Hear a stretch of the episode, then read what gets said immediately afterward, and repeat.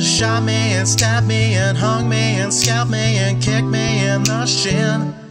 Baby, it's wax that you love me, but it wanes when we're apart. It makes me cry like a baby, baby. And the only tissues I can use are your heart. But there's one thing I can cling to, shows me where you're coming from.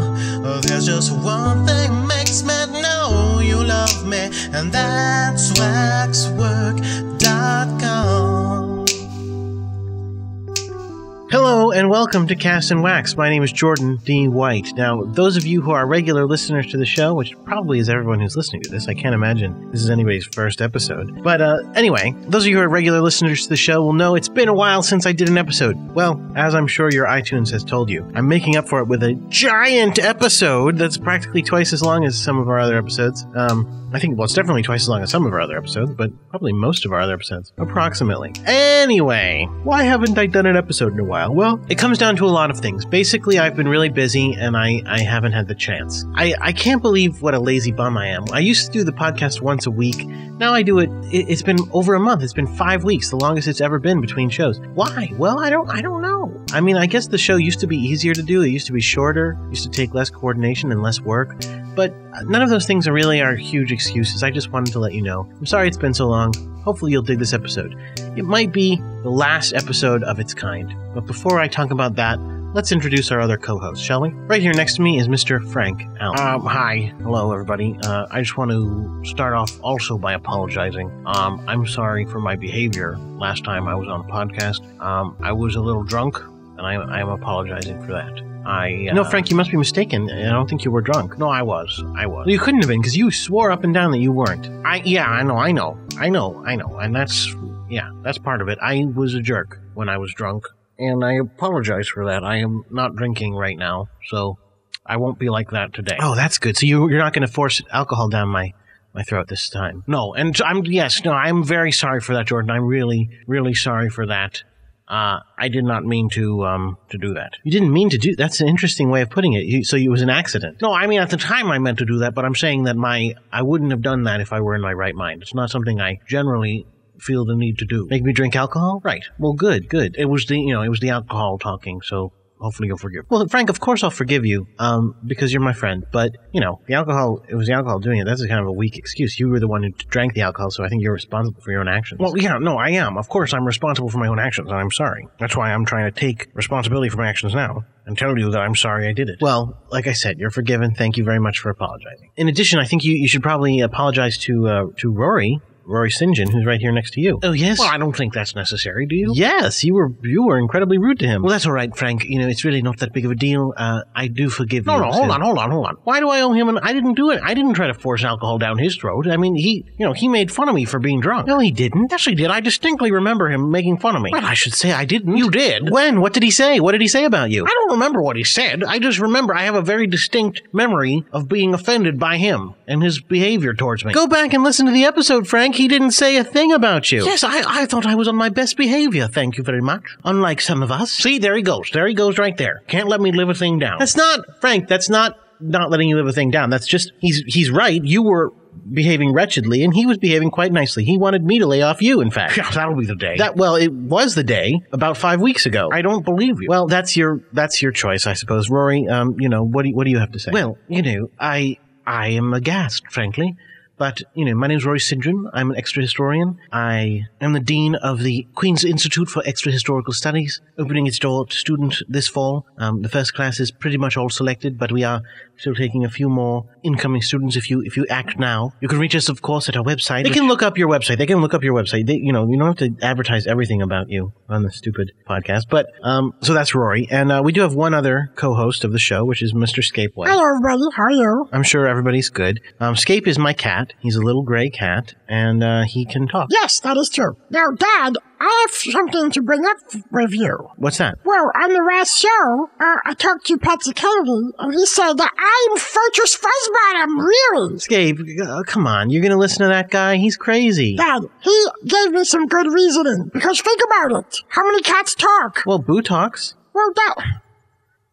She doesn't talk on the podcast. She's been on the podcast before. Well, she's not here right now. No, but she does talk. Look, the point is, i- she's not Fortress Fuzzbottom, clearly. Well, okay. F- Yeah, I guess you're right.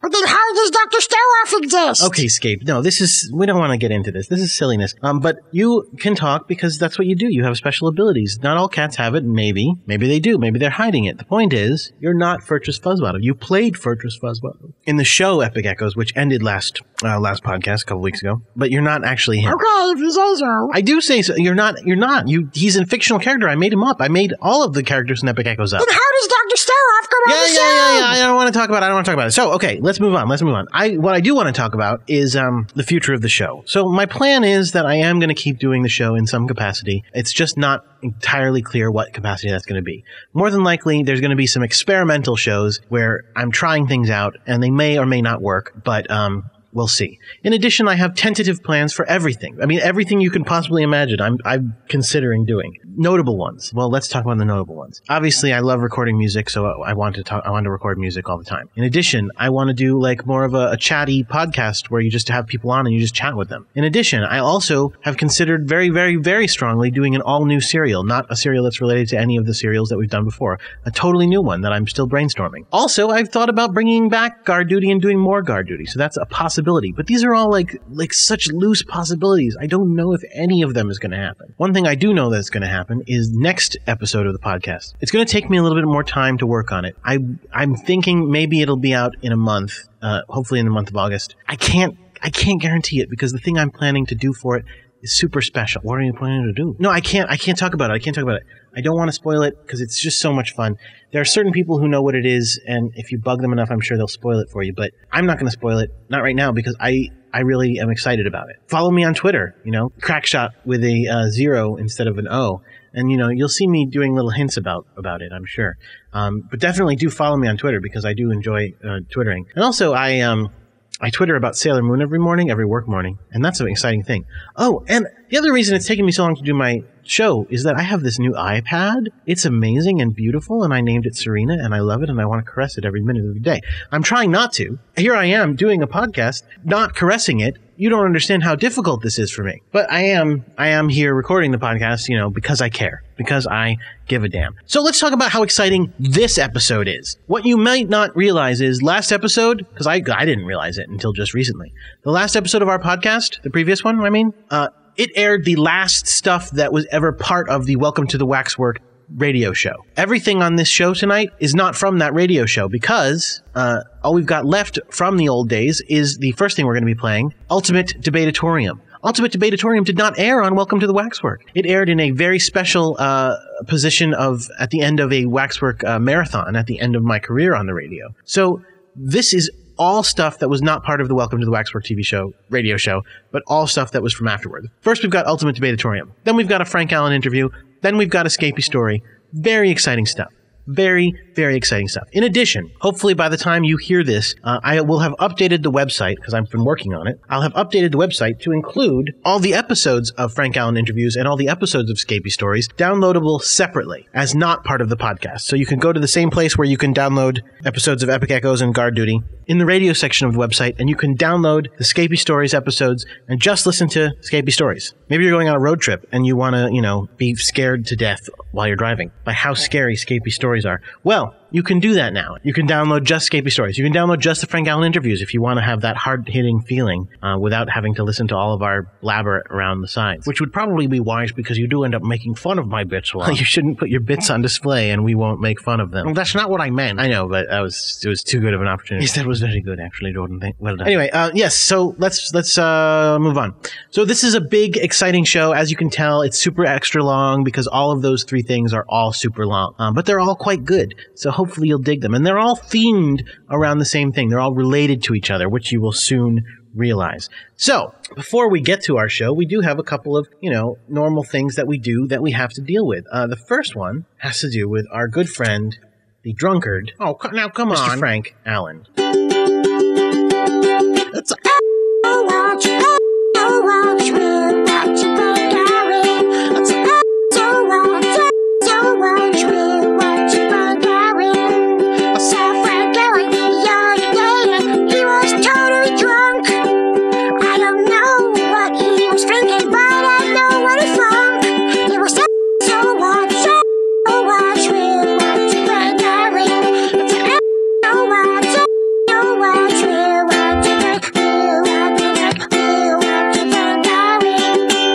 Thank you, Scapy, for doing that asshole watch theme song. Frank, since your drunken escapade, how have things been? What have you been up to? Well, I, uh, not uh, not a lot of great stuff. I'll be honest. Well, you're not drinking, so that's good. Right? I mean, no, I'm not drinking mostly. Uh, mostly because I I am broke. I don't. I can't afford to drink. Oh, I was hoping it was because you realized what a what an ass you made of yourself. No, I mean I did. I do realize that once I got sober, I did figure out. Wow, that was that was really jerky. Um, but I, it wasn't a choice to get sober. It was it was a necessity. I couldn't afford alcohol. Um, now all the money I get uh, from panhandling on the subway, I spend on food. I'm sorry, I'm sorry, I'm sorry. Did you say panhandling on the subway? Yeah, I've been spending it on food because no, no, no, no. Hold on, I'm saying you, that's how you're getting money. That what? How, don't you have a job? No, I lost my job. W- You knew that. No, I, I yes, I knew that, but I thought you might. I, but I thought you'd get another job. What, I mean, why didn't you go back to the fast food place? No, I tried that. I did. Uh, it's just I when I left, I told them off really bad.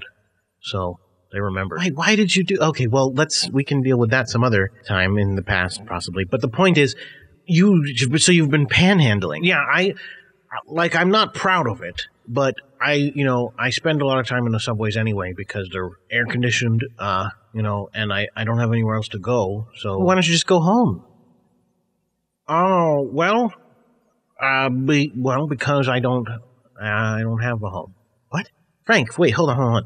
Are you saying you're homeless right now? Yeah. Uh, well, yeah. I uh, because I when I got arrested, uh, uh, Thomas Edison asked me uh, to not uh, be living at his house while I was a drunkard and getting arrested. So I had to move out of his house. Um, so since then, I've been um, like I said, m- uh, making making uh, do with whatever I can.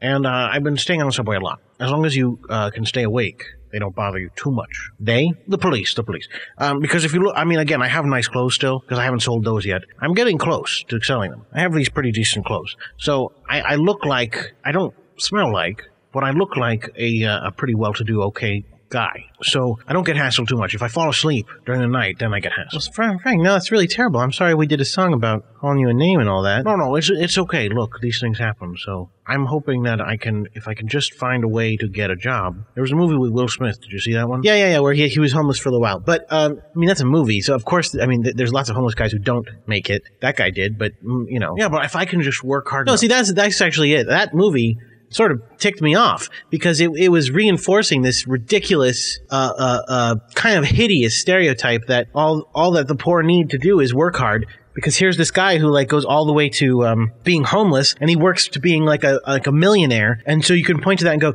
yeah, see, America is a country where anybody can do it. You know, you can go from being homeless to being a millionaire. It's like no, one guy did it, and of course that's the homeless guy that they're making a movie about. It's not like they picked a random guy and he worked really hard and they followed him and he became a millionaire. They made a movie about that guy because he was a millionaire who used to be a homeless guy. But the large, vast majority of homeless people, regardless of how earnest they are and regardless of how, oh my God, why am I even talking about this? This is ridiculous. This is the kind of stuff that makes me want to, you know, rise up and overthrow the government again, like we, like we almost did that one time. Yeah, remember that? That was good. Yeah, it was good. And if we had done it, I will point out, we would have replaced the capitalist system that is in place that got you kicked out of your house. So, but I, I guess I got the signals wrong and uh, we put it off. So we put it off. I mean, it was a joke. Is, I did, was that it was a joke? Was what I said? Yes, that was what you said at the time. Was it not a joke? No, it was. It was a joke. It was a joke. It was a joke. Joke, joke, joke, joke, joke.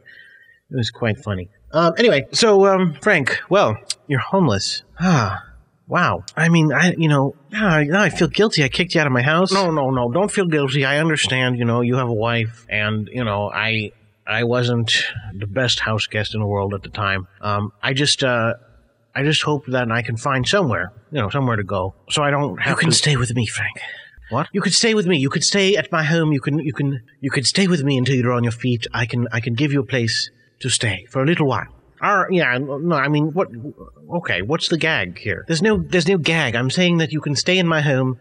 I'll allow you to stay in my home. I have, you know, a guest bedroom and everything, so you know it would be comfortable for you, and you can, you know, shower once in a while and have somewhere to keep your clothes that are, you know, decent clothes, and you can wash them in my, you know, washer and dryer, and you know, hopefully you can get a job and not have to stay here forever. But for now, if you'd like, you can stay in my home.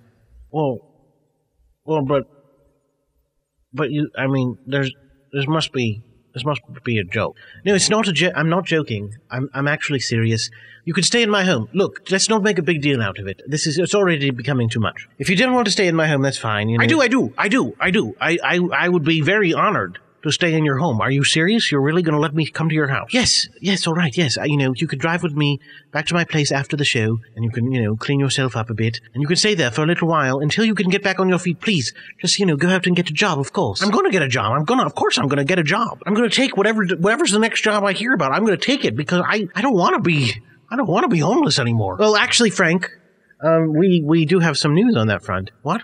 What do you mean? Uh, we have a well, we got an email here. You got an email for me. You got an email for me. Are you serious? Yes. Uh, ab- no, absolutely. Um, here is what it says. Uh, I'll read it to you. Uh, Dear Mr. Frank Allen, I am dismayed to see that you haven't yet applied for our open producer position at Exposed. Given your skill set and your obvious desire to host a show, I truly think this opportunity would be a mutually beneficial one for you and for our company. Since you did not find the original job description suitable, I would like to update you on some new developments. First, as I previously mentioned, as the producer of our s- section, Curious About Serial Killers, you would be expected to record and produce webcasts, which I thought in itself would be a great host opportunity. But now I write with the exciting news that Exposed is currently in negotiation with Fox News to produce some TV segments based on our web columns. And Curious About Serial Killers is one of them. If this goes through, whoever is producing the online stories would be hosting the Fox segment. In addition, we have already planned our first story, and I thought that this might sweeten the pot as it seems to directly involve you. We are opening our serial killer investigation with the tragic death of Joseph Smith near Liberty, New York, a couple of months ago. Originally called an accident, there are new reports, and the ME is now not clear as to whether it was an accident or possibly involved foul play. There are details to discuss in person. However, I thought you might want to be involved in this investigation as our primary suspect is the very same person you have been investigating in the death of Alan Thomas of Binghamton. I can't think of a better person to crack this case wide open. Exposed may be the first to connect these murders and expose a real serial killer. I hope that I have succeeded in piquing your interest for our cask production position. I would love it if you could contact Sharon at the email address below for an interview. I really look forward to meeting you. Sincerely, Philip DeCross. I'll take it. I'll take that job. I'll take that job. That is the job I will take. I will take that job. all right, uh, I'll get you the email, and you can we'll uh, we'll email him after the show. Oh my god, that is amazing! I'm gonna be I'm gonna be on Fox News. No, I well, it says it says they're in negotiations. so that means they're gonna put the, they're gonna put it on the air. If I start filming stuff, they're gonna put it on the no, air. No, it says they're. But I'm saying that they're saying they're in in in, in negotiations to do that. Fox News might not do it. They might say, oh, it costs too much. Then we'll make it cheaper. Or they might say we don't want it. Like the point, is, it might not be on Fox News. They're in negotiations with Fox News, but they might not be. But but even so, it's a web job and it's an investigative journalist job, which um, is what you want, even if you're not incredibly qualified for it. But I'm qualified. I can do that. I can do all of. uh, It's about it's about exposing Lynn as a murderer. I can do that. well, it doesn't say Lynn. That's who I. It says who, Alan Thomas. Lynn killed Alan Thomas. We all know this. Everybody present I think, has, is familiar with the facts of the case. Lynn Nelson killed Alan Thomas, and apparently she also killed Joseph Smith. I'm assuming he's not the Joseph Smith who, who started the Mormon religion. No, no, it says a few months ago. It didn't say in Salt Lake City a zillion years well, regardless, regardless, whoever this Joseph Smith guy is in Liberty, New York, Lynn Nelson killed him. I already know because they told me. But now I'm going to investigate and I'm going to find the evidence that shows that this is the case. Plus, you know, th- we're talking about Frank Allen interview. You can go on there and you can find the, the murder investigation that I did about Alan Thomas, and I I exposed clearly exposed Lynn as having killed him. So po- possibly we'll we'll, we'll, we'll work on that as well. This is going to be excellent. This is going to be truly truly excellent. Great, and all you got to do is shower, and Rory's got you a shower you can use. Yes, Rory. Rory, thank you so much. I know we've had our, our differences in the past with you being, you know, a jerk to me and, and, and me, you know, being hurt by it. Hang on, but I, but I seriously, I seriously appreciate this. This is such a nice thing for you to do. Me being a jerk because, to you, because seriously, to put aside your feelings for me uh, uh, and, and let me do this. This is so nice of you, and I, I cannot thank you enough. I cannot thank you enough. Wow, this is great. People are mending fences all over the place. People becoming friends. You guys are going to be like the odd couple. Well, no, I wouldn't go that far. You know, it, we're not going to be roommates. You're just going to be staying at my place for a little while. We are going to be roommates. We're going to be living in the same apartment together. We'll have to make up a list of you know who's going to do what chores at what time. You know, things like that. No, I mean, it's not your apartment. It's mine. You know, really. And you know, I'm sure you will do some chores. You know, because to chip in because I'm letting you stay at my place. But it's not your place. It's it's my place. But at the time, while I'm there, it'll be my place too. Uh, it- we're going to be. It's going to be great. It'll be just like uh, just like in college when people are living together in college and they, they stay up late chatting about their, their dreams and stuff. That's going to be you and me. You know, I have to go to bed early. I have a job. I have to get up in the morning. You know, I can't stay up all night. Ouch.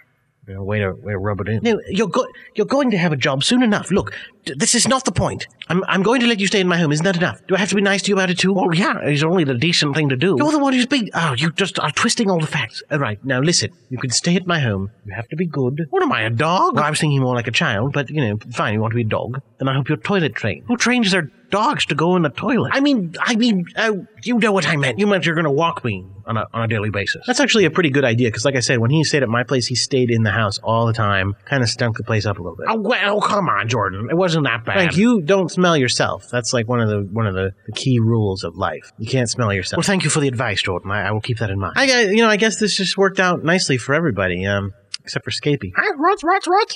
What'd you say, what? I'm saying everybody else is, is, is one big happy family now. I was happy because I was sleeping. Why did you wake me up? I'm sorry. I'm sorry. You can go back to sleep. I'm good. anyway, uh, let's let's start with our uh, our big uh, our big show of big shows. Um, first of all, we're going to start right off the bat with Ultimate Debatatorium. We did a show called Debatatorium 2006. We did a show called Debatatorium 2007. Ultimate Debatatorium pitted the winner of the first show with the winner of the second show to ultimately answer the ultimate question. Let's listen to it.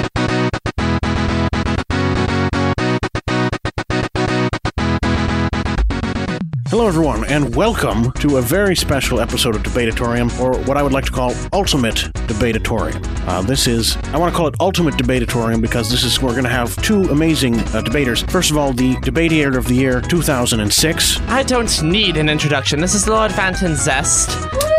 That, that was an introduction, though. He's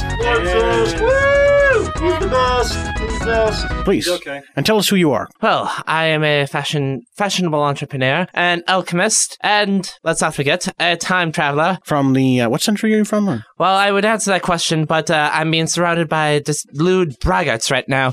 I'm from the 17th, the 18th century. Excellent, excellent. And of course, our also Debatator 2007. That's right. That is more recent than 2006. Yeah, in fact, it's still 2007. Be quiet. Shut up. Shut up. Eh, Woo! Give it to us. We deserve it. It's true. I'll talk when the people are done shouting in the background. We're done. Woo! There you go.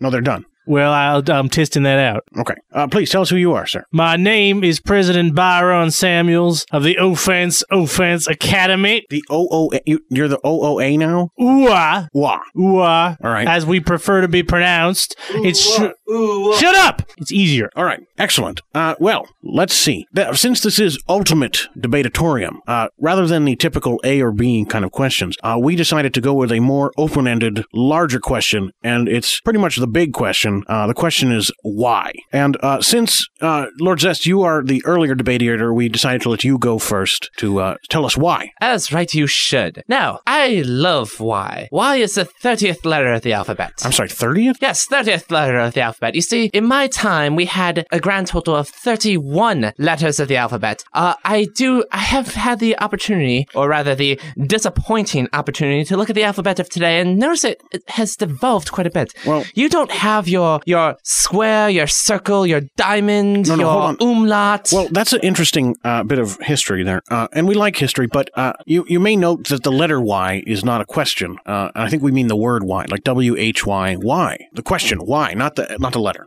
So does that change your argument at all? I hope no, not really. no, but yeah, Because I, I love talking about the 30th letter of the alphabet. no. I, well, okay, It's one of the that's few not- things that truly gets my blood boiling in life. So are you implying that the reason Well, besides fashion, time travel, and alchemy. the reason why is the letter Y? Of course. Does it need to be any more complicated than that? I would have hoped. Well, then you've been disappointed. As disappointed as I have been when I saw this century's alphabet. There, no, we still have the letter Y. Yes, but you lost diamond, you lost square, you lost circle, you lost triangle, you lost now, umlaut. now we spell those things with other letters. Like what? Well, square is spelled with a S Q U A R. That just E. seems so needlessly complex. Well, it's all right. you only need one character, and that's the square. Pre- President Samuels, hopefully, Yes, Mr. Allen. hopefully you have another answer of why. Well, first off, I want to respond to Lord Zest over there because I want to point out the fact he comes from the past, which is where things happened before now in the timeline of history. Yeah. It's like a cause, and causes are exactly what I'm arguing against. Causes are what caused science and logic and reasonability and all the things that the answer to the question why is come about from. Well, didn't- why is the most insidious question that's ever been asked on the planet because all it does is make people think about things and get things wrong. Now, that is why my answer, or I should say, that's the reason for my answer to the question of why is no. Because if we allow why to exist, all people is gonna do is try and question the truth, and that's against our rights as people not to know anything. And I know firsthand that I don't know anything. Well, let me- And knowing nothing is better than knowing everything because that way I don't have to question my beliefs. But wouldn't you say a cause is the cause of you not knowing? Absolutely, that's why. I mean, that's the, the reason. But isn't cause a cause of truth and rightness too? Truth is just there. I'm against causes. If truth makes other stuff happen, that's all right. But But, I isn't- don't like causes to happen. But isn't the offense offense academy a cause that you're supporting? It's an effect. oh, May I just I interject have a- for a quick second here? Interjection all you want. It's an effect I on other cannot stuff. take my opponent seriously at all because he deems me a fool. He does not think that in my time here in the 21st century, I haven't done a bit of research and I know what this cause is that he keeps talking about. It is clearly the African American comedian. all research I- does is find and he's answers. just trying to sell me pudding pops. Bill Cosby is the cause. Why is he? Try- why is he trying to bring this up in a debate about why? To be fair, it's not just him who thinks you're a fool. I don't care about Bill Cosway. I, You too. Oh, all right. Um, well, actually, okay, we've got a number of experts for this very important question, and I, do- I think our first one did want to say something. Please. Ah, yes. Hello again, Frank Allen, the rest of humanity. Oh, hi. This is, of course, Thomas Alva Edison. uh huh, a noted scientist. More than a scientist, sir. Inventor, wizard, time traveler, honorary Green Lantern, and now, for the low price of very little, a pop icon. Yeah, you're You biased. can purchase my phonograph with a free daguerreotype, might I add. You're not impartial. You've been looking for why all your life. Yes, yes, yes, yes, yes. Babble, babble, babble. I think what's really important tonight here, Yes, please. Frank, is not who is right and who is wrong, but who is most like Thomas Alva Edison. Who's that? Well, let's consider for a moment. Lord Zest is a time traveler That's like you. from the past, That's like you. but yet he's incredibly dense. And also, I'm fairly certain, a homosexual. Oh, okay, I have just about had it. Every single last debate has been about my sexuality. Indeed, this is about the pressing question of the times, is it not? no, no. It's about why. Oh, right, sorry. Anyway, but listen, Lord Zest, my gaydar does not lie. Look, see? Wait, There's a don't blinky you light. don't you have to have be gay to have gaydar? Or- Don't Gay be people ridiculous. do nothing but try to restrict our rights to have sex with men. no, no. That's what they want to do. and then, of course, Right. There's President Samuels, who is a man Yes. from the future, also like me. You're not. You're from the past. Don't be ridiculous. I can easily be both. I'm Thomas Alva Edison. For I guess crap's there was sake. a past before the past of you, so that makes you the future of something. Precisely. Now, also, it's important to note President Samuels is clearly visible through my nonsense goggles. Meaning, Well, I imagine that he either exudes no sense whatsoever, or so much sense that all of my instruments reset to zero. Sense is just a code word for lies. Oh man, lit up like a Roman candle. so, in other words, he's full of it. He's full of something, Frank. Okay. And let's face it. So are you? If you're going to be full of anything, it should be Thomas if Alva I was Edison. not full of something, I'd be empty, and then I'd be like a hollow. All right. So you support President Samuels, not Lord Zest. For the moment, until he starts making not enough sense or any sense at all, at which point immediately I will shift to Lord Zest. I will leave you, Frank, you debaters, you experts, and all of you out in Radioland, radio, another thing I invented Excellent. through Marconi, my puppet, Well done. with a single thought. Why Thomas Alva Edison? Hmm. Thank you, and good night. Thank you very much. Now, I would just like to say, I would like Mr. Edison's nonsense stricken from the record. He is clearly part of the conspiracy against me from the very beginning of this debatatorium tournament. well, a- Oh, The Edsel is- conspiracy to claim that I am of the homosexual persuasion. If there's a conspiracy against you, it's not doing a very good job. You've been winning every time. Yes, but that's not the point of it. The point of it is my legacy. And yes, winning is part of my legacy, but Isn't that enough? Let- Let's. I mean, let's look at the facts here. You you're concerned with fashion. Uh, Right. You have a British accent. That sounds All these people trying to win, all they care about is success over all the other qualification. If you're just out there trying to win, are you going to go out and, and, and make the, the best high quality that you can produce? I just don't understand how a man of fashion in your time can be considered a homosexual. In my time, every man is expected to be considered fashionable. well. That's interesting. Anyway, The dandy is a quite a popular species in my century. Uh, okay, now we do have another expert who is waiting online. Speaking speaking of that, uh, who I think is actually is oddly enough a fashion expert. Please, expert. Well, yes, this is uh, Lord Venton's. Uh, Lord says you can't be an expert. You're the, you're debating. I'm an expert on myself. no, that's not. the ultimate expert on myself and the expert on fashion. No, you can't be an expert on. No, And I say Lord Venton says should win this debate. no, you can't. You can't be an expert. All right, we have a real expert now. Hello, Mr. Allen. Hi there. Who's this? My name is Frangelica Perklebottom. Fra- uh, Frangelica Perklebottom. That's me. Okay, and please, what do you have to say on the question of why? I well, I'm the founder of former philosophers advocating the truth. Oh, excellent. Oh, that good. sounds- I'm, I'm in favor of the truth. Philosophy, I know not so much, but the truth is good enough for me. Uh, yeah. Well, our organization is made up of several uh, people who used to be philosophers by profession, um, and in our searches, we have come to the answer, which of course eliminates our need for philosophizing. oh, great. What's the answer? Because That's a little. That doesn't actually answer. That's That, uh, because it's got cause right in it. It's That's true. like you put B in front of cause. Well, that's- it's it's that's how you nothing do it. better than disguising the conspiracy for causes with some kind of extra letter in front of it. no, Stop peddling your pudding pops. Now, listen, I like your concept here. I would just like to revise it a little bit and uh, add to the thesis because I said so. Does that does that uh, improve on it any?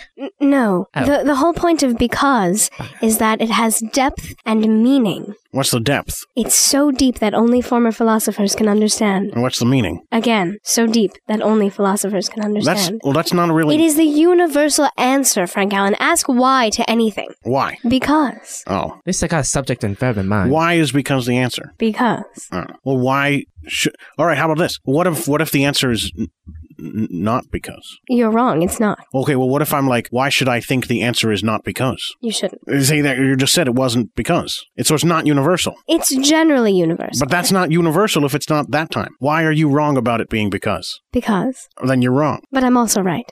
and wrong. And right. Lord Zest, My response still stands because I said so. That's why. I thought the answer was w- the letter Y. Well, that too. 33rd letter of the alphabet plus because I said so. The letter Y because I said so. Exactly. Mr. Allen, Yes. I, I would like to point out Yeah. uh, that while I sound like I'm a third party here, I actually am advocating Lord Zest's point of view. Oh, really? Um, as you may be aware, many philosophers tend to approach the world in different languages. Mhm. Um, and the letter Y in certain archaic languages actually means because. It, it represents the word because. Actually, I think, it, but doesn't it mean something in Spanish? Doesn't it? It means and in Spanish. It's not Spanish we're talking about. So is the answer and? Spanish is just exists to confuse people who don't speak English. you just exist to confuse people. I, if I could clarify, Please. it's not pronounced Y in Spanish. It's pronounced E E's a different letter entirely. in English. In yeah, well, that's what we're talking. You were asking about Spanish, And they use the letter Y. and they pronounce it E. That doesn't make any sense. it does in Spain and other Spanish-speaking countries. Byron, What? do you have anything to say about that? Well, the only thing I have to say is that people go around speaking Spanish. They're not going to expect me to understand them because it's foreign languages. Now, when you've got one letter E and another letter E, and I say write E on the paper, you don't know what I'm speaking about because Well, you they- speak Spanish. Apparently, they think you're saying right and on the paper, which doesn't really. That sentence doesn't even mean anything. You know, If you get on a piece of paper and you write something, it's like your literacy. So you're you got letters. So, in other words, you have two E's in your alphabet. You can have as many E's as you want in your alphabet. It doesn't matter as long as you know how to be literate, write, writing. May I help you there, President Samuels? Yes. In French, the letter I is pronounced E. What? Yes. So they'd be like, "Hi, E, I'm happy to see you." No, they would say it completely differently. Then that's even less sensical. is more conspiring against people who speak English Oh. to speak other languages. All right. Well, I think we have another expert who maybe can be more clear about what this is trying to say. Just remember, Yeah. because. Um, I'll think about it. Please introduce yourself, sir. Greetings, radio listeners. My name is Professor Eldridge Kentwood, and I've come onto the airwaves to give form to this rather shapeless debate Oh. and announce that I have published an article in Esoterica Quarterly. Coming out this April, I have an article about the 5% theory. Uh, about why? It's the theory that states that the government is justifiable to doing whatever it is to combat terror, even if only 5% of investigated cases cause terror. What now? wh- Um, uh, I'm sorry. What does that have to do with our debate? I j- simply felt it was a more interesting topic. Oh, well, but we're talking about why though. I mean, that's a pretty big question. It's pretty open ended, and I you still found a way to not fit it. Indeed. I think I'm starting to understand here. Um, maybe perhaps one possible answer to why is there just simply is no reason because there's just simply no reason why this man is here right now. Lord Zest, you are a fool, and I am indeed highly skeptical of your claim to be a lord, for if there is a land called Zest, I would truly not want to exist there. It would In probably point smell of good. fact, the, po- the entire purpose of life is the glorification of myself, Dr. Eldridge Kentwood. That's the reason that everything exists. Indeed. This I researched the topic before I came in. Uh, My entire life has been research. On yourself. Indeed, the glorification of self. That kind of glorification of self and self love is something I can actually appreciate right there. You got something good going on. I know. Well, okay. Uh, let me ask you this: if if I was to say to you, "Hey, what's better, the letter Y or the word no?" What would you say about that? I would slap you in the face for being a fool. I don't. I don't like. I don't think I'm going to ask you then. If you forced me at gunpoint to answer, Well, that's good. I like that. I would send my manservant to protect me. We have guns. But if my manservant failed to protect me from your fails. threat, I shot him. So the choice is the letter Y in the word and. but why? I would say the word and is better, for it is less easy to substitute. So your answer to the question why is the word and in Spanish. I suppose so, but it's an immaterial point. Well- Not even worth stealing. Perhaps not. Perhaps not. My class is Thursdays from 2.30 No. to 4. I, I can't advocate that. You're you seem to be kind of mean. No, um, I I, have tenure. I can do whatever I want. I just saw up an alternative answer to your question. Of Mr. why? Allen. Oh, good. Of, of why? Sometimes. sometimes, Yes, sometimes, you know, when, when the other ones don't quite work. sometimes the letter Y because I said so. No, no, no, no. Uh, yeah, sometimes it's a separate reason altogether when the other ones simply don't work. So it's multiple choice. A sometimes. B the letter Y. No, no, no. A E. A E B. Uh, No, C. no, no, no. A E I O and you. No. What? No is his an- Pre- President Samuels. What do you say to uh, the, uh, the guy, the doctor, professor? Well, if things happen like a monograph or he's a professor, all professors do is tell you answers to things, which is exactly what's conspiring with why. Because as soon as you have why, it's like uh, like a question. So people go in there Yeah, that's asking things and expect to get answered, which is just what academics and Eldridge Kentwoods like to have: is people talking like they know what they're saying. so where, well, where are you gonna go with that, right? but- I'm not sure who makes less sense here, you or Professor Kentwood. But but no is an answer. No. Is an answer. No. Oh, You've taken my mic from me. oh give him his mic. Forced to amplitude my voice to ridiculous quantities. Ah, thank you for pr- returning my microphone. Now the eloquence of my voice can be dr- poured over the listeners like glistening All right. Well, honey. I, I I I can tell you're fond of your voice, but continue to tell us uh, why. Oh, you demand my continued presence on this program. Well, very well No, then. I, I don't demand your presence, The but if you're going reason to give for- Ah, us your presence, you have to stay with us. I already answered this question. The answer for why is so that Dr. Eldridge Kentwood can continue to participate in life to his fullest and be continue to prove himself the once in a generation intellect. What so about- smart that his he sh- should should be allowed to hunt others for sport. Well, what about the people who never meet you? What what why for That them? is their loss. But why for them then? Their purpose? They're forced to walk the earth, lonely and purposeless. Any purpose they devise shall be a hollow lie that they will l- be lured to false ends with. It interesting. Okay. Um. Well, thank you for that, and I guess we've helped we fulfill the purpose of the universe now. Uh, but uh, we do have another expert to do. To get. uh, Please pause while I say mbah, mbah. You just okay. You Ah. said it All twice. I, the esteemed Dr. Professor Doctor, have to say is that Professor, if he is a professor, Eldridge Kentwood has treated us to the same jingoistic narcissistic, egoistic,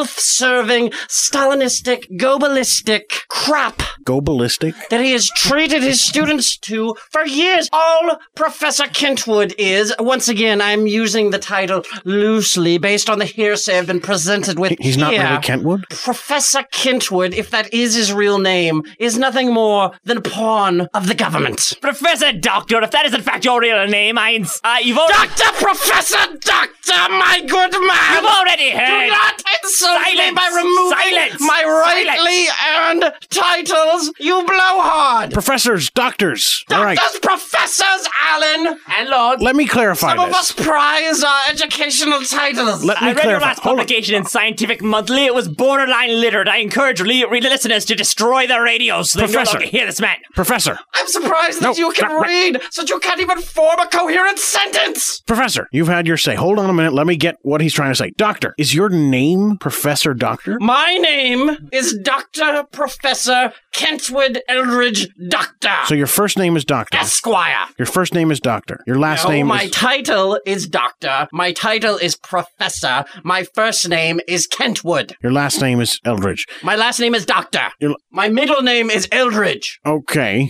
So Doctor Doctor. Doctor Professor Doctor. I'm shortening. no, Alan. DPD. N. Alan N. No, just N. I'm shortening. But you, that's the end of my name. All right, hold on. It's more efficient this way, N. Let me ask you something. It's kind of an important question. Why? I didn't come on your program To answer my You called questions? that to debate why I had to dispense with this mockery of education coming out of the loathsome orifice mounted on the shoulders. Well, let me of just say that this. human pile of excrement, Doctor Eldridge Kentwood. Well, he told us why, so if you don't, I guess he's Fine. more Do you want qualified. to know why? I want to know why.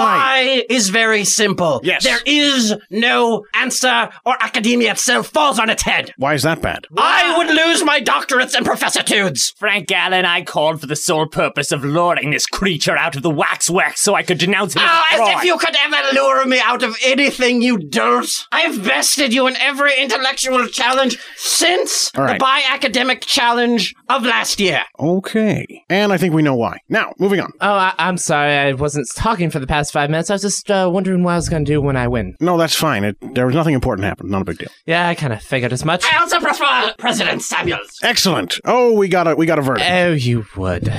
All right. So let's see. You voted. No, hold on. Uh, I can't remember who's supporting who now. Yes. You you you you supported President Lord, Lord, Lord Zest. Zest. There's only one vote that matters, that of the Doctor Professor Doctor. And you President supported- Samuels. You supported Well- President Samuels. Well, Who- as the expert on Lord Vantenzess, I vote for Lord Vantenzess. I You weren't an supported expert. Samuels. you I, I, don't- Sam, none of you are experts. You're debaters. I, what am I not Oh, an expert? Sure, I am the most expert of experts. I'm not Hence counting me you. being saved for the final program. All right. Yes. You are correct. I, Frangelica Perklebottom, former philosopher and current saxophone operator, I'm do sorry. You're support what? Lord I'm sorry. You're Zest. what? You're. I'm sorry. Who? What? What do you do? I'm a former philosopher. No, but after that, I'm a current saxophone operator. what does that mean? Operate? You mean like She operates a sex phone, you dolt! what's a sex phone? A phone of sex! How did you rise to the level of radio show personality without these simple, inane knowledges? You're all idiots, and I advise you to call 1 900 is sexy if you want to know what I do. The term is pronounced idiot, my good lady. All right. Sure. Interestingly enough, uh, we are moving towards the end of Ultimate Debatatorium, uh, which means it is time for the final arguments. Uh, Lord Zest, taking into account everything you've heard tonight, why? As I said before, 30th letter of the alphabet,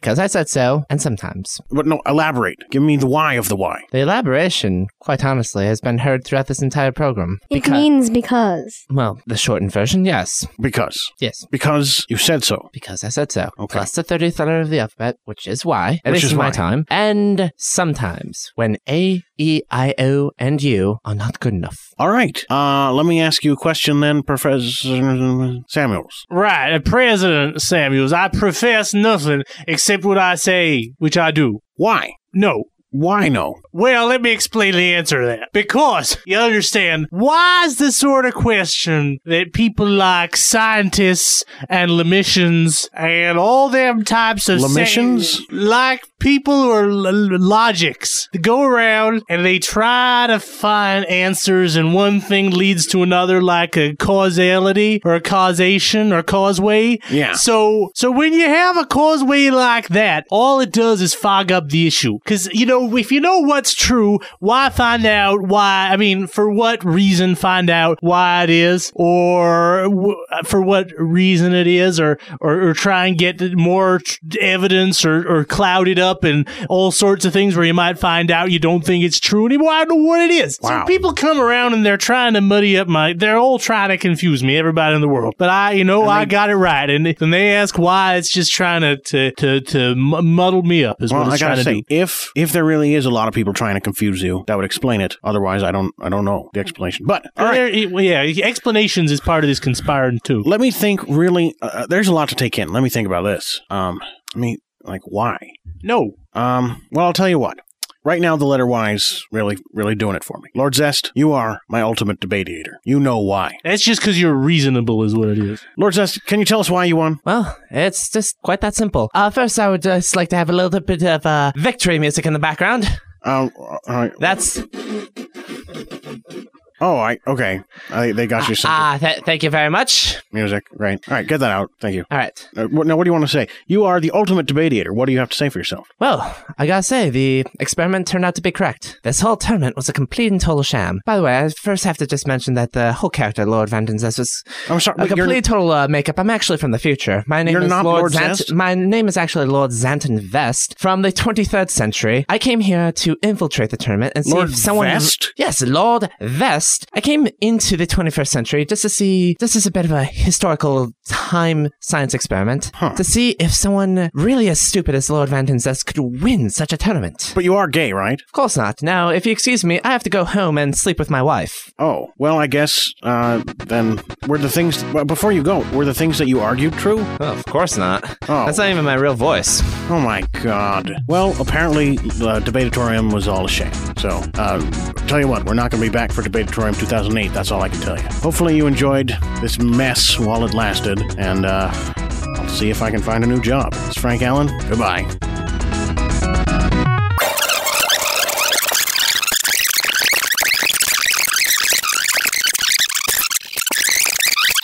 Um, well, I'll tell you what. Uh, What? As far as why goes, here comes my victory. No. What? No, I'm going with uh, President Samuels. Take that, Kentwood! President Samuels, you What? Ah, are the ultimate debatiator. That's true. And what do you have? Like, congratulations. Why? Well, just I, I would like to thank everybody who who supported me. Harumph, good man, harumph. Can't believe I lost. I've never lost before in my life. All right. Well, Zest, settle yourself down. No, I can't settle down. I lost. It's his victory speech. Please. victory. Don't I at least get the defeat speech? No, you're fired. Go home.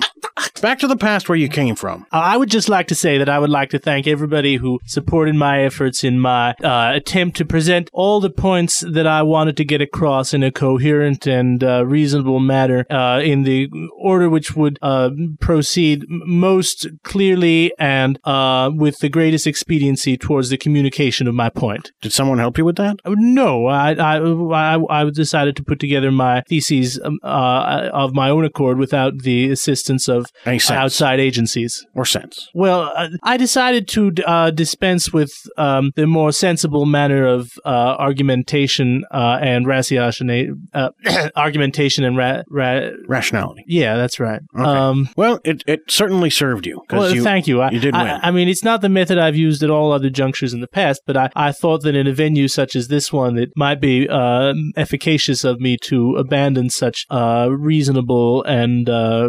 rational uh, methods as have sometimes been employed on this program. But but you do believe that no is the answer, right? Well, yes, I, I, in in putting forth that hypothesis, I was not being in the least disingenuous. Excellent, excellent. Well, I think everyone can rest uh, safe in their in their assurance that no is the answer and that you are the ultimate debateator, right? Yes. No. No. No. Yes. No. No. Yes. And uh, that was the end of debateator. I'm sorry, of debatatorium for all time. Hopefully, it went out on a high note. No. No, I guess. Right. No.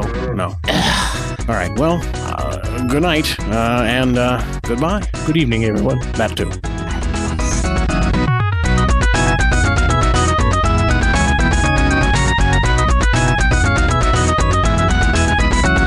That episode of Debatatorium featured the voice talents of Frank Allen, Charles Berman, Lynn Nelson, Nicholas Roach, Daniel Schwartz, Jacob Thompson, and Jordan D. White. The theme song was by, um, oh, I didn't remember who. Tchaikovsky. Tchaikovsky did the Nutcracker. That's from the Nutcracker, the theme song to Debatatorium. Oh, right. Yes, of course. Uh, Tchaikovsky. I mean, my, m- me and my friend Mike arranged it, but that was that was from the Nutcracker, from the Overture. Anyway, uh, let's keep going with this show. We've got so much stuff to do. Now, uh, Rory St. John, you are an extra historian, correct? Yes, of course. And you have an extra historical segment of the show that you do called um, This Day in History. And you used to have an extra historical segment of the show that you do called Where Are They Now in History? But you've been uh, you've been uh, flaking out on it and not doing it. Well, for someone who has not done their podcast for five weeks, I would think you know you can understand being busy. Yes, but I cop to the fact that I'm a bum. You don't because I'm not a bum. I'm, I'm very busy. I have a job. I have a job. What are you? Are you trying to imply I don't have a job? I have a job. I work at Marvel Comics. Well, yes, of course, right. But it's your podcast, too. The point is, while you have not been doing Where Are They Now in History, I've been having it done for you. Um, last time I had Patsy Kennedy do it. This time I have uh, five weeks worth of, of um, This Day in History to do. So I, I gave it to multiple people to do Where Are They Now in History. So first up, here's two episodes with a Where Are They Now in History by Frank Allen. Oh, no. Hello and welcome to This Day in History. My name's Roy St. John. You're listening to WHRW Binghamton. On June 7th, 1971, vulgar writing is protected under the First Amendment when the Supreme Court overturns the conviction of Paul Cohen. Cohen had been charged with violating a California law that made it illegal to use any vulgar, profane, or indecent language in the presence of women or children. Well, now I've decided to write something vulgar. I know that 30 years from now, people will be able to say it over the radio anytime they like. Uh, unfortunately, I I can't get across the room to the to the to the to the table so I can I can start writing all my vulgar tracks that I've been so excited to begin to. Uh, if only I What's could the get out of matter, my chair. friend? As I intrude into your home with this bargain, I, I seem to be too large to get out of my chair, so I can start writing all the Oh, vulgar. Oh, there's nothing wrong with you that my snake oil pills won't cure. Snake oil, but I, I love snake oil. What will they do? They will. Hmm. Give me a second. Help you in every way you need help. Oh, that's just what I need. Perfectly proven. to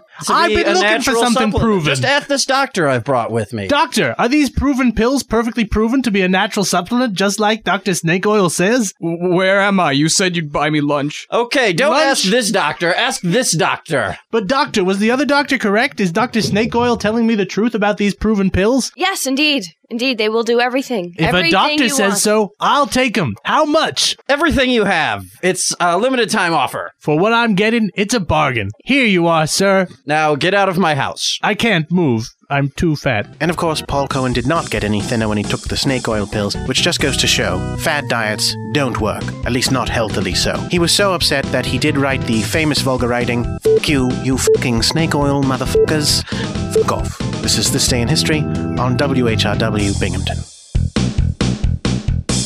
Hello, my name is Rory St. John on WHRW Binghamton's This Day in History. On June 14th, 1777, during the American Revolution, the Continental Congress adopts a resolution stating that the flag of the United States be 13 alternate stripes, red and white, and that the Union be 13 stars, white in a blue field, representing a new constellation. Guys, guys, guys, check out what I, George Washington, are about to do. This is awesome. Before the war, I saw this guy in Britain do this. It was amazing. Um, can you guys put me on top of the of the of the Continental Congress building here? Okay. Um, all right. Let's use the crane. All right, now I'm gonna need I'm gonna need a lot of kerosene. Just just put it all over me. Put this is exactly how they did it. That's This is- kind of a waste of care. This is exactly how they did it. All right, now um, we're gonna need some matches, and I'm gonna backflip off the building. With This will be clothes amazing. like that, you'll never have matches. This is going to look so cool on ye old YouTube. Yeah, this is this was, dude. You should have seen it on the parchment that I saw it in in England. It was amazing. It was amazing. It was a flip book, and I loved it. So, uh, you guys, uh, you guys, let me on fire yet? Uh, You we'll have can't to strike the tell. match here. I really don't have feeling anywhere at all. Haven't you seen Oh. a picture of me? There's no expression. All right. You're burning. okay, hold on a second, and backflip. Wow, you just set the building on fire. Oh man. And is it me or did he break his spine in three places? It looks like that, yeah. That would Yeah. explain why. No one should ever bend that way ever. That would explain why I can't move now. Wow. At all. That was so Oh, that, that was stupid. dumb of you, George Washington. Yeah. Well, I just hope this doesn't have any damage on the Republic. Hey, let's put 13 stars on the flag. Oh, because there are 13 stars orbiting my head right now? Yeah. and 13 breaks in your back. Oh, true. 13 bones protruding. All right. And that was the birth of the flag. Um, sadly, uh, George Washington did set a precedent, and every leader of our country has performed that stunt since then. Uh, it's very unfortunate and very unwise. You should make sure that you don't perform stunts you see on TV or other media, as they are probably very dangerous. This is This Day in History on WHRW, Binghamton. What a crock of crap. My name is Frank Allen, and this is Where Are They Now in History on Cast and Wax. And oh my god, this is so stupid. Okay, uh, for example, once upon a time, the shuckster got the idea that I can sell everybody new flags. So he started this movement saying, if America's so free, why don't we change up the flag? We'll put vulgar things on the flag so that people will look at the flag and they'll think, oh, we're free. We are so free, we're allowed to have vulgar things on our flag. And so, on the 13 stripes of the flag, it had a poem that went something like this There once was a man from Nantucket whose was so long he could it. He said with a grin as he wiped off his chin, If my ear was a I'd f it. And then he over his face, big swaths of it was absolutely disgusting. Anyway, so they put that on the flag, and people got to see that every time they looked at the flag. When they would salute the flag, they would see it. And so the problem is um, that when they would get patriotic and look at the flag, they would get aroused. And um, uh, there was a baseball game. Everybody was uh, looking at the flag, and they were singing the national anthem, which now had a lot of swears in it. Oh, can you buy the early? things like that. And everyone was getting completely ridiculously aroused. And no one was really paying attention to what they were doing. So then the juggler, who was supposed to juggle all of the bats uh, before the game, it was kind of a, a, a- a charity thing, was juggling all these bats. But he was distracted by his arousal, and the bats kept hitting him in the face, just slamming him right in the face. And people thought, that that's a really awesome thing. And so everybody at home started juggling bats and slamming bats into their face. And everyone lost their senses. Their eyes came out, their teeth fell out. It was absolutely horrible. And it all came about because there was this shuckster who was interested in selling things, and people shouldn't just listen to shucksters and take whatever deals they're getting. And also because people were reproducing what they saw on television as far as stunts goes, you shouldn't do that either. My name's Frank Allen, and this is Where Are They Now in History on Cast and Wax. Yes, you see, now that's how it's done. I think it's pretty clear through my doing of that that I am just BSing, that I'm just making things up, uh, and that the things I'm saying aren't true. I believe the things that you said. well, you shouldn't have. They weren't true. Then why did you say them? Escape, you know how stories work. Yeah, I know how stories. I do scary stories. I know how stories work, thank you. Then you know that stories are made up. No, stories are just things that happened at another time. No, no, what? No, Scape, no. Um, I don't think any of the stories that you've told on Scapy Stories ever actually happened. That's that's that can't be true. They must have happened because I told them. Yes, the fact that you told the stories doesn't mean that the stories actually occurred. The fact that you told them means that you told them. Then how could I have told them if they didn't happen? If I'm like, once upon a time, a guy did this. If a guy didn't do this, how could I say it? What? The- by easily, just by saying it. Look, I won a million dollars. Doesn't mean it happened. You won, yeah, you did. You won billions of dollars. I didn't win them. I inherited them. That and that was, you know, because a relative of mine died, and then I lost the money. So obviously, no big deal. But the point is, I, I'm saying, okay, fine. Bad example. Uh, I, I, I'm the king of the world. No, you're not. And, well, that's what I'm saying exactly. All right, so I win. What? No, I'm, sa- I'm saying I win. Yeah, but you said I was right. Well, you because you were saying something. Frank, that- Frank, Frank. Oh, I think you should give up on uh, trying to convince Scapy of things because he's kind of stubborn. Frank Allen is stubborn. Frank Allen is stubborn as well. You're absolutely right. But Frank, uh, why don't we focus on a conversation that goes somewhere rather than you talking to Scapy? How about your Frank Allen interview? Hopefully, that's a little bit more comprehensible. Oh yeah, no, it is. It is. Um, we did a special uh, dinner interview, or possibly uh, dinterview, if you will. Oh, very clever. Thank you. Thank you. Um, I did a special dinner interview with President Byron Samuels, the winner of Debatatorium. Well, in one version of reality. I'm sorry. In one version of reality, because at the end of the show, you know, President uh, Samuels won, but but uh, Lord Zest won first, and then and then reality was like rearranged. What? What are you talking about? In the clip we heard, Lord Zest won, and then he said he was, you know, a time traveler from the future trying to expose you. And what? Are you are you mental? What are you talking about? The, the alternate reality version. There was two realities. We heard one reality, and then and then we shifted backwards a little bit and heard a different reality. Jordan, is this guy crazy? What happened to him? I don't know. R- Rory, are you okay? Uh, I mean, you you did offer to let Frank stay in your house. Maybe you are not doing too well today. Are you having a break of some sort? No, it's i I'm not crazy. I'm not crazy. We heard that. No, Byron Samuels won the debate. It, it was pretty clear. His arguments were better for one thing. But I, don't know what you thought. I don't know. I don't know what you're talking about. Yeah, this is really this is really bizarre. But let's let's move on to the next interview. Right. Well, like I said, President Samuels, we had a we had a nice dinner together. Hopefully, you'll enjoy. Frank Allen Interviews, starring Frank Allen. Hello and uh, welcome to Frank Allen interviews. Uh, this is a very special. Oh, this is good. This is a very special, very special episode because mm, we are doing a uh, a dinner interview. We are interviewing. Uh, well, I am interviewing over dinner mm, a delicious Chinese food dinner. Um, Mr. President Byron Samuels, also known as the ultimate debatiator. Um, Mr. Byron President Byron Samuels. Um, hello. All right. How are you, Frank? Well, pleasure to be here eating fine Chinese food, uh, exporting all the food jobs to China, delivered right from China, I'm sure. Frankly, Americans can't make good food, evidenced by the fact all the food comes from China. You get a Chinese restaurant. Well, that pleasure to be here in this restaurant. Well, that's uh, that's great. It's great for you to, to be here, and uh, it's great food. Um, but let's uh, let's talk about you. So you Well, that's my favorite subject. You are the ultimate debatatorium. Uh, let me try that again. You are the ultimate debatiator. Uh, how does that feel? Well, I tell you, it feels wonderful. That means I'm right about everything. Even when I'm contradicting myself, it means both sides of me are correct. I never lose an argument with myself again. And I tell you, I speak to people and they say, uh, you're discorrect about one thing or another. I just tell them, no, I'm the, the multiple debatiator. Well, that that's that brings up an important question, um, which is that uh, you have been known at some points to to uh, uh, contradict yourself. Uh, for example, uh, one notable, and someone sent this in to me that I should ask specifically about this. This is egg drop soup is really good. Mm. But uh, Did what they I dropped the soup when they uh... well they dropped it in a bowl so I Oh, could yeah. eat it. But um, wh- what I was going to say was uh, your name. I couldn't help but notice that uh, at one point your name was Byron Samuel, and now it's Byron Samuels. Well, I like to dress that. That's correct. Some people say I, I contradict myself. I tell you, I, I never contradict myself. I only do it when I was wrong the first time or the second time. The thing about my name is you spell Samuels with an S at the end and the beginning. When it's Samuel, only has uh, one S at the beginning. It's easy to tell them apart. I know why I caused confusion. Right, but uh, which one is your name? Samuel's my name. Samuel's my name. President Byron Samuel. Samuels. Did you say Sam- Did you say Samuel or Samuels? How many S's are you using? Well, I don't know. Who cares? Really, it's just I'm the same guy.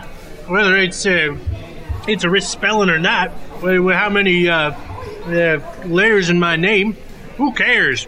I, you know, some people call me Samuel. Some of the other people call me Samuel. One of them's wrong is the thing. Whichever I say is the right thing. It's part of being the multiple debater. Whatever I say is the right answer. No, no, that's it. That's interesting. Is it because you're a multiple debatiator that you have a Sam- Samuels? Well, yeah, exactly. That's why it's Samuels. For instance, I got a credit card. It's from back before I was the multiple debater. It just says Samuel on it. I never pay anything for that. I'm a different guy now. Your, so your life has changed since you won Ultimate Debatatorial. Absolutely. I never uh, do it. No.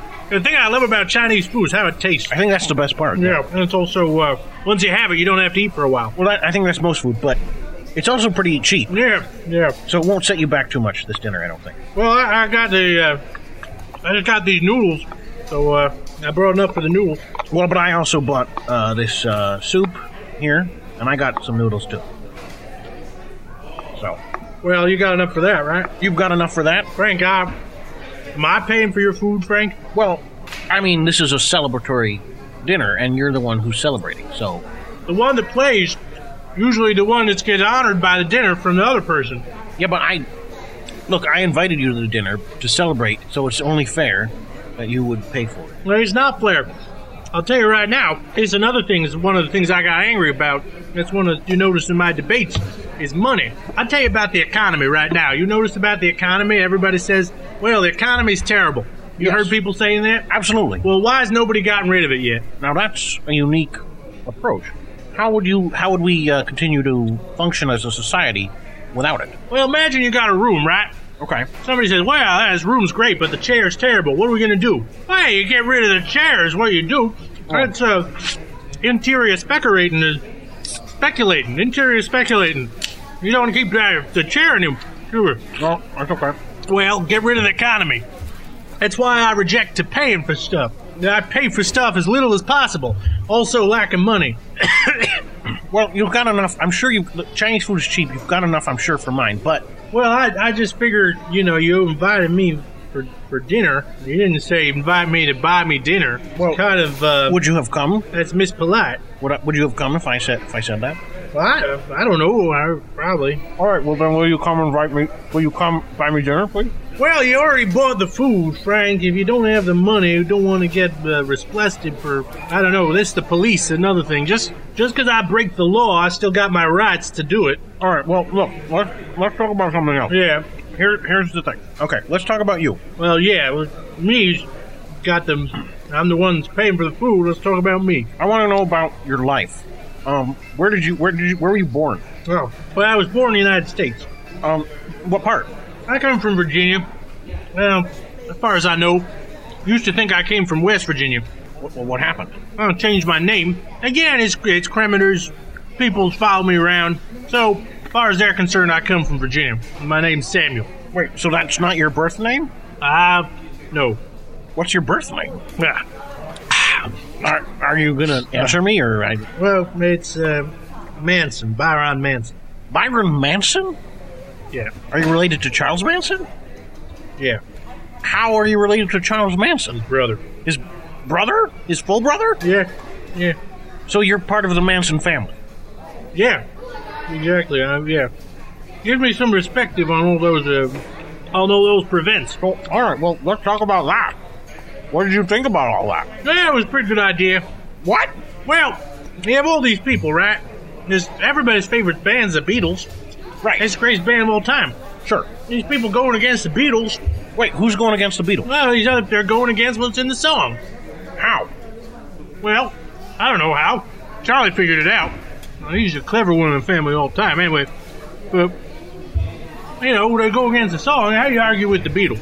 Point is, more people saying do stupid things. You gotta the more less people saying stupid things, the better. Then there's more smarts. Just kill the people saying stupid things. So smarter world. So you're advocating that Charles Manson was right to kill people. Well, yeah, yeah, he was. Uh... Did you help him? No, no, I was busy. I was busy. But you would have helped him. He, we didn't ask for help. He's a smart guy. He, he, he didn't manage on his own. I never, here's the thing. He's always asking me for money. That's why I didn't help him out. Is when we was kids, I went out there. I got a, I got a job as the undersecretary for the offense club. Oh, so that's how you got into this That- offense thing. That's exactly how, how it all happened. I was the undersecretary for the offense club. We just went around and offended people. Like we, we went up to Chinese people and you said, yeah, yeah, you come from the worst country in the world, China. But then if we went to Lebanese people, we say, well, I hate Lebanon. We just offend people all the time. So what did you do as the undersecretary? Well, I, I recorded everybody. Like I still got notes here. Like um, we would go up to, to, to skinny people, really skinny, and push them over. Well, that that sounds like assault. That was that was what they called it. They say we're assaulting them. That's uh, that. Well, I, I, they they were right about that. So uh, we we tried not to do it to people that would fight back. So how did you get into from from offense to offense defense? Well, that's one of the funny things is because we were doing this offense. and We realized the best way to offend people is defense against when they're offending us. For instance, other people who come up to us is um, like a Chinese people or something. They say, "Oh, you're offending," and the more we defended against that, and said, "No, no, we're right. China is the worst country in the world. All the Chinese are stupid or whatever." They just get even more and more offended. So we're more, you know, more reflective to keep offending them by defending. So if somebody came up to you and said, "The de- the offense club is the worst club," what would you say? Oh, I agree with them. But that's not defense, is it? Well, you can call it up. I quit that. I fired everybody. I'm the president of the offense defense person. Wait, so you're the whole person? Of course, I'm the whole person. You stupid? No, but I'm saying, so you used to have a whole league. Uh, Yeah. You had one called AODL, the American Offense Defense, I thought that sounded too Scandinavian. because you like America. I love America. That's so why why, well, why don't you call your, your group America? I try to call it that. I hope that people say, "Come join America," and try to offend everybody who tries to de- destroy American values like like terrorism, murder. Wait, I'm sorry. Do you mean that there's a little bit of uh what, what is the word? Um, uh, linguistic ambivalence there. Are you saying uh, that terror terrorism is, is trying to destroy American values, or are you saying that terrorism is an American value that's trying to be destroyed? Oh yeah, there's a linguini there. I I tried. No, terrorism's a value. I mean, people trying to destroy it. Terrorism is an American value? Absolutely, rights is American value. We're all about your rights. Terrorism is a right, It's a right. It's American, yeah. but terrorism isn't right. In your opinion, All right. What if you're blowing up somebody bad? That's right. In your opinion, it's right to blow up somebody bad. Yeah. Through terrorism. Well, that's what do you call it when you go up and blow people up? Justice. Just justice. Well, yeah, okay. We call it justice. All right. I don't really care about the nomenclature on that. But justice is an American value. Yeah, that's what I'm saying. Justice and terrorism, the um, the identical thing. It's, they're both American value. All right. Well, I, wait. No, they're not. Wait. When you capture a terrorist, you put them to justice. That's what I do. I capture terrorism. I put them to go doing more justice. No, no, no, not more justice. You put them to justice, meaning that they are punished. That's what I call injustice. Punish. Where does the American values say your rights as an American is is punished? Is to be punished. Where does it say that? The right to be punished. Or do you are you saying that you don't have the right to be punished? No. So you're denying the people rights. No, they got rights. It's just they gotta pick and choose. Like you can't have the right to be punished and the right to do not be punished. You can't have both rights. No, you can't have both rights. uh, Otherwise, you you, you end up going willy nilly. Well, well, that's the thing. Maybe you have the right to be punished willy nilly. Yeah, sure, sure. All right. Well, if you really want to, maybe we can make a reception. No, you were talking about the no, no. You were talking about the recession earlier. The recession is what led to all the, the job loss. Yeah, well, that's all right, really. Because I tell you, people only get jobs because corruption. They want to make money.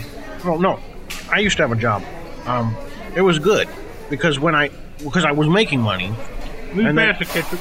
uh, ketchup. Uh, yeah. Why do you want ketchup for that? Uh, well, uh, um, yeah, you're right. Here, take it. Okay, What thanks. were you talking about? I'm talking about I had a job and I made money and I was able to buy things like food, for example. Now I don't have a job. Oh, s- excuse me. Yeah.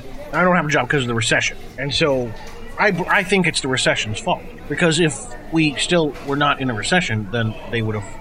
Well, fir- first of all, I probably would have been hired at a better job. But also, during a not recession, then they allow people to. They give people a little more leeway at their jobs. Well, yeah, I mean, here's the thing: is jobs are not. Sometimes you find it so you're doing stuff for people and they give you money. Right. That's what I'm talking about. The job. Well, yeah, that's what I was doing. It was a job. Well, what was your job? well, I was the undersecretary. Remember? All right, right. My brother Charlie, he, he he come to me. He says, "Look, they're giving you all this money. You know, just offending people. I can offend people just as well. Give me some of the money." Well, hell, I got a right to my money. I don't give him that money. You know, I'm not going to help him out with everything. He was, you know, trying to get like a bum a meal, bum a night's rest, or something off me. Well, look, sometimes people find themselves in predicaments where they need to get help. Well, they need to get help. Why don't he just do something? People give him the money for it. It's not that difficult. It wasn't that difficult for me. I just started like bopping Chinese on the head, and they give me money. Like, All right, well, listen, I just ate this food. That's something. Would you give me some money? I didn't say it was something I did. I can do everything by myself. That's why I threw everybody out of the club. everybody can offend themselves. They don't need you to offend them. Well, that's not my problem. That was the president's problem. The the offense club. The president? Obama was in the offense club? No, he was one of the people we was working offending. I remember back then, he was uh, uptight about that. But He was uptight about being offended. I guess you're right. Most people didn't really like being offended. Well, look, I, all I'm saying is it's not as easy as you make it sound to get a job. 'Cause I've been looking for a job for a long time, and I got one job. Don't do it. They give you money for that. They fired me. But why don't you become a leader like uh, like my brother? You know, get some people together in a compound. They'll find you some money, find you some food. I can't afford a compound. Just squat somewhere like he did. You mean like go to the bathroom? No. well, you should probably do that every once in a while. You can evacuate your bowels. But So what are you talking about? I'm talking about like find some disused place, get some followers. Like I had some followers, but they was no good. I threw them out of following. Who, who were your followers? Well, name I- names. Well, I, I had George Winston was a follower. He didn't know it, but I had him as follower. How, wait, how did he not know it? Well, I invited him to the club. Okay. Everybody gets invited to clubs in the club. It was before I before I threw him out. So bef- you were just so wait. How many people knew they were in the club? Just just me, mainly. So it was just you the whole time? Well, Wait a minute. Wait a minute. When you were in the uh, defense, I'm sorry. When you were in the offense club, and you were the undersecretary, did the president know he was in the club? well, yeah, it was a little bigger back then. How many people were in it back then? That was pretty big. Uh, they called it something else. Uh, it was a different name. I called it the Old Man's Club. What was it called to everybody it was else? Called the, it was called the uh, the it was a clan name. I don't remember what it was called exactly, but it was a it was with a K. The clan with a K? Yeah, it was something like that. Yeah. Okay, you were in the clan. The you were in the clan, and you're Charles Manson's brother, and you went around offending people of other races. This interview's getting mighty repetitive, Frank. Respect, but it's uncovering what we like to call a dirty truth. Well, truth. Um, you know what they, they say: the truth is your relative. Yeah, Charles Manson is your You know- relative. That's what I'm saying. Charles Manson. It's it's it's your relative. Sometimes you like it, sometimes you don't. Well, you seem to like Charles Manson quite a bit. That's what I says. I used to like him, and then he started sponging of me. Well, he hasn't sponged off you in ages, except in the sense that you're a tax-paying American citizen. No, you don't pay your taxes. Tax is a conspiracy too. Well, it's not really a conspiracy. They tell us they're taking their taxes. What do you think a conspiracy is? Is lots of people get together and plan it, right? But it was planned a long time ago. Yeah, there's a conspiracy to tax us and then tell us they're doing it. But I, I, but I think aren't most conspiracies supposed to be hidden? Isn't that how it works? Well, and if they do, if they do a good job of it, tax is a pretty bad one. Taxis is uh, taxis are just like my brothers trying to sponge off people, except they're trying to sponge off other people. They're trying to sponge off everybody, if you ask me. Taxis. Well, they're not trying to sponge. They're trying to, you know, make money for the government to operate. But the Yeah, by taking it from me, like nobody gives the mo- government money for doing anything, like a like a job, like you said. They're just, just no. try- well, I mean, you kind of right. You could look at it that way that the government has a job and you pay them for it. I mean, if you wanted to, you could look at it that way. Well, I fired him. You can't fire the government. I don't know why. I don't have any metaphor for that. They have because they have seniority. They have tenure. The government has tenure. Well, then I am disenrolled from the government university. You can't. Once you're in, you're in. You gotta pay your, your This is tuition. why I'm starting my new country, Frank. I thought you liked America. Call America, but better. America, but better? Yeah. Okay, well, tell, tell me about it. Well, it's got the same continu- contiguous place as America. I'm sorry, it's the same place as America? You can't take America's place. That's where we are. You just say you don't want to be part of America. You want to be part of America, but better. And how does it? But yeah, you could. But but America owns America. Well, I don't know if I believe in ownership like that, Frank. I say I own it. But they say they own it. That's because they're just respiring against me. So who decides who's right? I decide. I'm the, ultimate, the multiple debater. Yeah, but that doesn't make you the ultimate decider. I'm the ultimate decider, aren't I? I decided the ultimate debate. Well, let's have a debate about that, and I'm going to win because I'm the multiple debater. All right, let's have a debate. Uh, all right, I think that I am the, the king of America Better, and I'm right. And you can join anytime you want because I own America. Okay, and who's arguing for the other side? Nobody. All right, so I get to decide who wins. Yeah. Nobody wins. Wh- Well, what does multiple debater mean then? What's the point? I'm the multiple debater.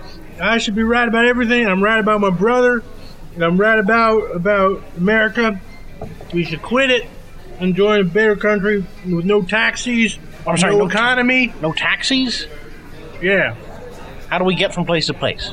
Oh, you're being a taxi cars. Well, they just uh, they don't charge you. They- That way you don't have to pay. So wait, are you a communist? Is that what's happening here? I'm a communist. No, no, you're- communism trying to just they just have an economy but, but different. I'm just getting rid of economy altogether. Everybody doesn't like the economy. Communists also have repression. No repression. If you try to be repressed, I put you in jail. Wait, you. But then they then they would be repressed. You just be locked up. That's oppressed. The oppressed, repressed. Well, yeah, it's pretty much the same word. It's very similar. So then you would be oppressing them. Only because they're wrong. Remember, I'm the multiple debater. Now, this is going to be a pretty good country, Frank. You come. No taxis. No taxes. No economy. No, no economy. No conspiracy. Well, hold on. You're conspiring right now to make this happen. No, I'm just deciding. No jobs. Then how do you get money? Well, there's no money. There's well, or, or we'll just make some money. You can have it. How how do you get things? Well, they're already there mostly. Who makes them? I'll make them if I need to. Uh, Why? well, to get my country off the ground mainly. Like you, you can make them yourself most of the time. No. Okay. Look, uh, a taxi cab. Yeah. Where does it come from? Well, wherever, it- well down the street. Right.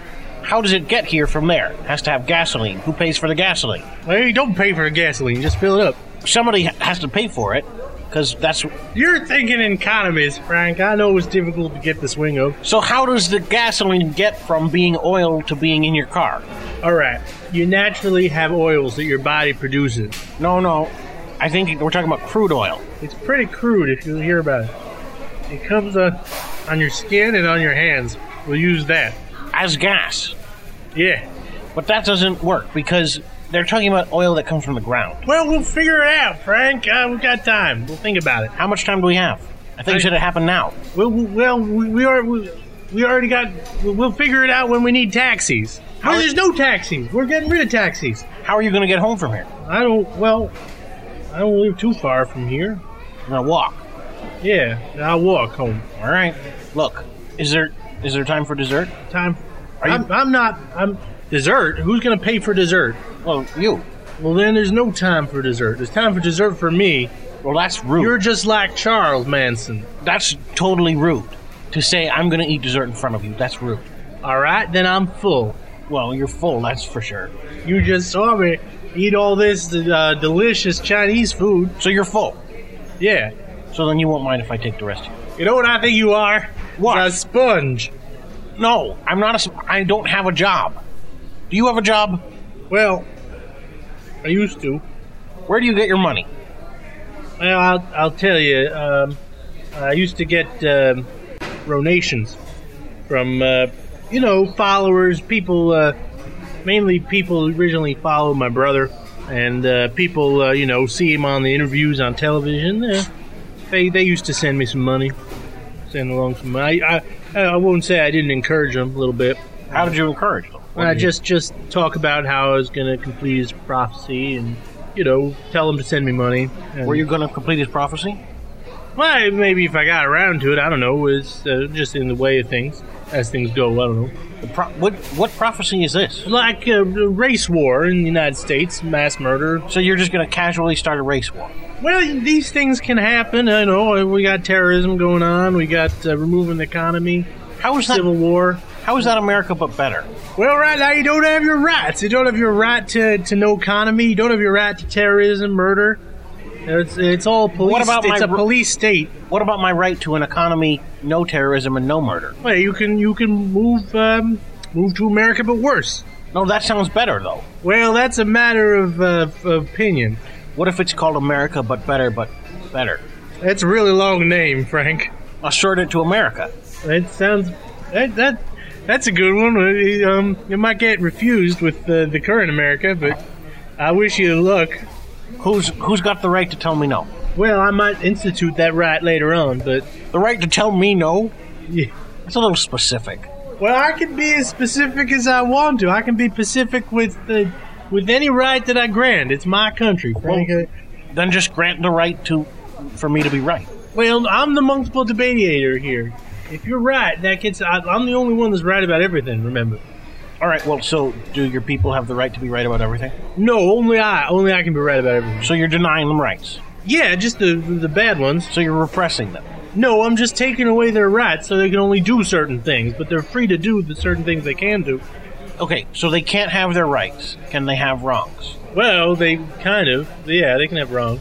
So they can do the wrong thing, like disagreeing with you. Yeah, if- but it's wrong. But well, oh, let me ask you this: Would it be right if somebody disagreed with you and they were right? They that can't happen. It's impossible. So if somebody disagreed with you and they were right, that would be wrong. Yeah, it'd be so wrong it wouldn't happen. But you said they have the right to wrongs, Yeah. so they can disagree with you and be right. Well, yeah. So you're wrong. Crap. I didn't think this ever happened, Frank. Now you have to pay for dinner. I thought otherwise they're gonna come and make us wash the dishes or something. You don't have the money, right? I don't have any money. You, I you- spent all so my you money. cheated me out of this dinner. I didn't anyway. cheat you out of this dinner. I invited you here to celebrate. Frank, you're out of the country. You're not invited in the country. You're gonna sponge. I'm not a sponge. You sponged a dinner I off ate, of me I ate the dinner off a plate. because you got me to pay for it when I. Not You- yet. This is a conspiracy to get the money out of my wallet. I didn't conspire. I decided. You're not the multiple debater. I'm the Frank. decider. I decide things. We had a debate over who should pay, and I decided you should pay. And I have to win this debate that I shouldn't because I'm the multiple debater. Well, then you know what the best way to win the debate is. What? Debate the winning side. All right, I shouldn't have to pay for your dinner. No, no, that's not the winning side. The winning side is you should have to pay. All right, I should have to pay for your dinner because you're hungry and you don't have a way to get the food, and I do have money, so it's the nice thing to do. You're right. Crap. I'm feeling you played a mind trick on me, Frank. How could I trick your mind? I feel, you know, I was really nice to you. I went on your show, I was the multiple debater, and I think you just made me pay for dinner. You got a prize. What was the prize? Dinner. I think you got a prize because you don't have to pay for dinner. Look, it's like this. You got. Here's what you did. You went on my show. You debated a number of times. You won. Sometimes you lost. But you won eventually. You gave up some money. And in return, you got a free dinner. Well, why? How is this dinner free? If you separate the eating of the dinner in your mind from the paying of the money, then you, you paying the money is part of the show. And the dinner is a free award for winning. Nobody else got this dinner. None of the other whoops. None of the other debatators got this dinner. Only you. You know, Frank, you got something there. I am the multiple debater. I debate that I deserve this dinner. And you know what? I don't believe in money anyway, so the more I get rid of it, the better off I am.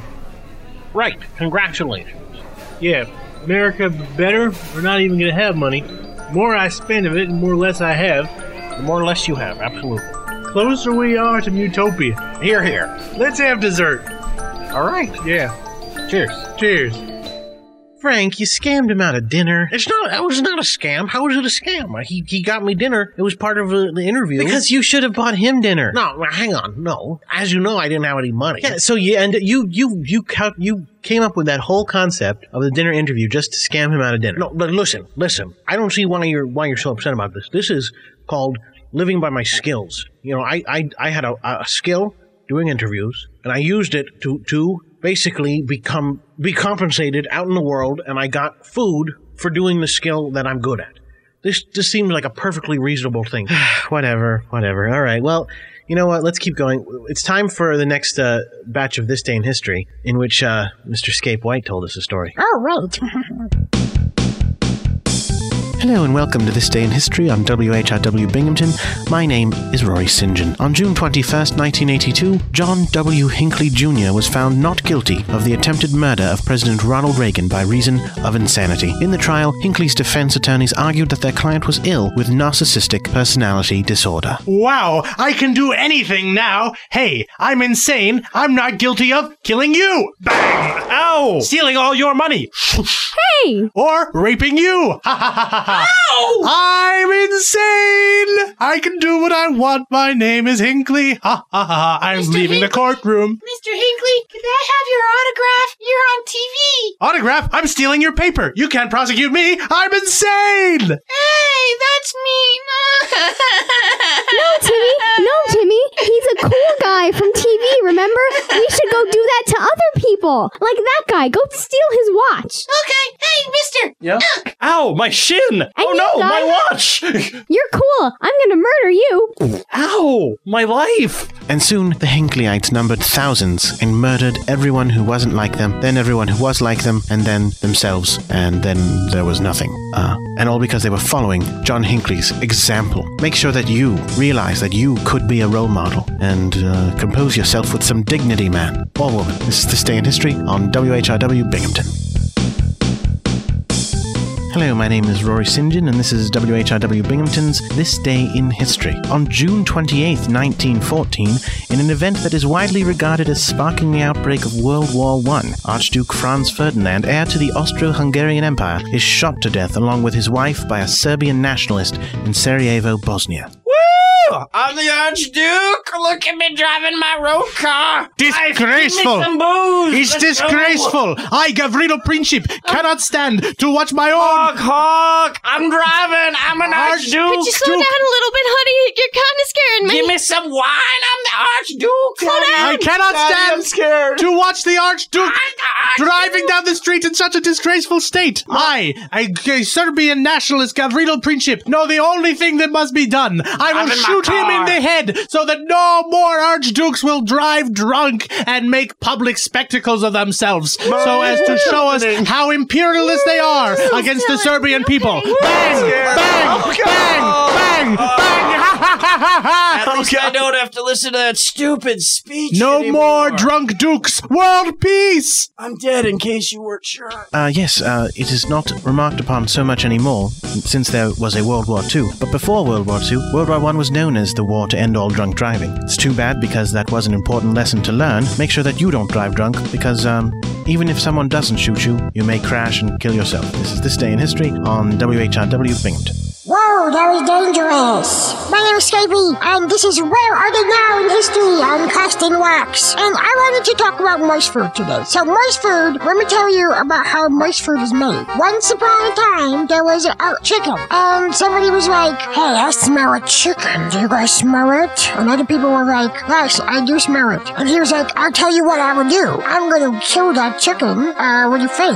And everybody was like, That's a good idea. So, they were like stocking it. They were like, creeping, and then they grabbed it, and then they put it in to a little pouch that you could buy in the store, and you could tear the pouch and pull, pull it out, and little piece of chickens, and also little juice of chickens gets into the bowl, and then you get to eat it. That's how it goes. So, once upon a time, another time, there was a cat named Scapy. This is a story about me. And he was like, Dad, I want some moist food. And then his dad gave him moist food, and he ate it. You gotta get to the morals. What? You gotta get the moral, the moral of the story. Oh, right. Uh, also, did you know that while Scapy was eating the boy's food, and he really liked it and deserved it, uh, there was a guy who was famous who was totally going, Hey, everybody, I'm famous and I'm driving drunk. What do you think? And what, what everybody thought was, That guy's cool and he's driving drunk, so I guess I would drive drunk. And really, A, he shouldn't have been driving drunk. B, he should have realized that people were going to copy him because he was famous and, and stuff like that. So he should have set an example of not drinking drunk. I mean, driving, drunk, driving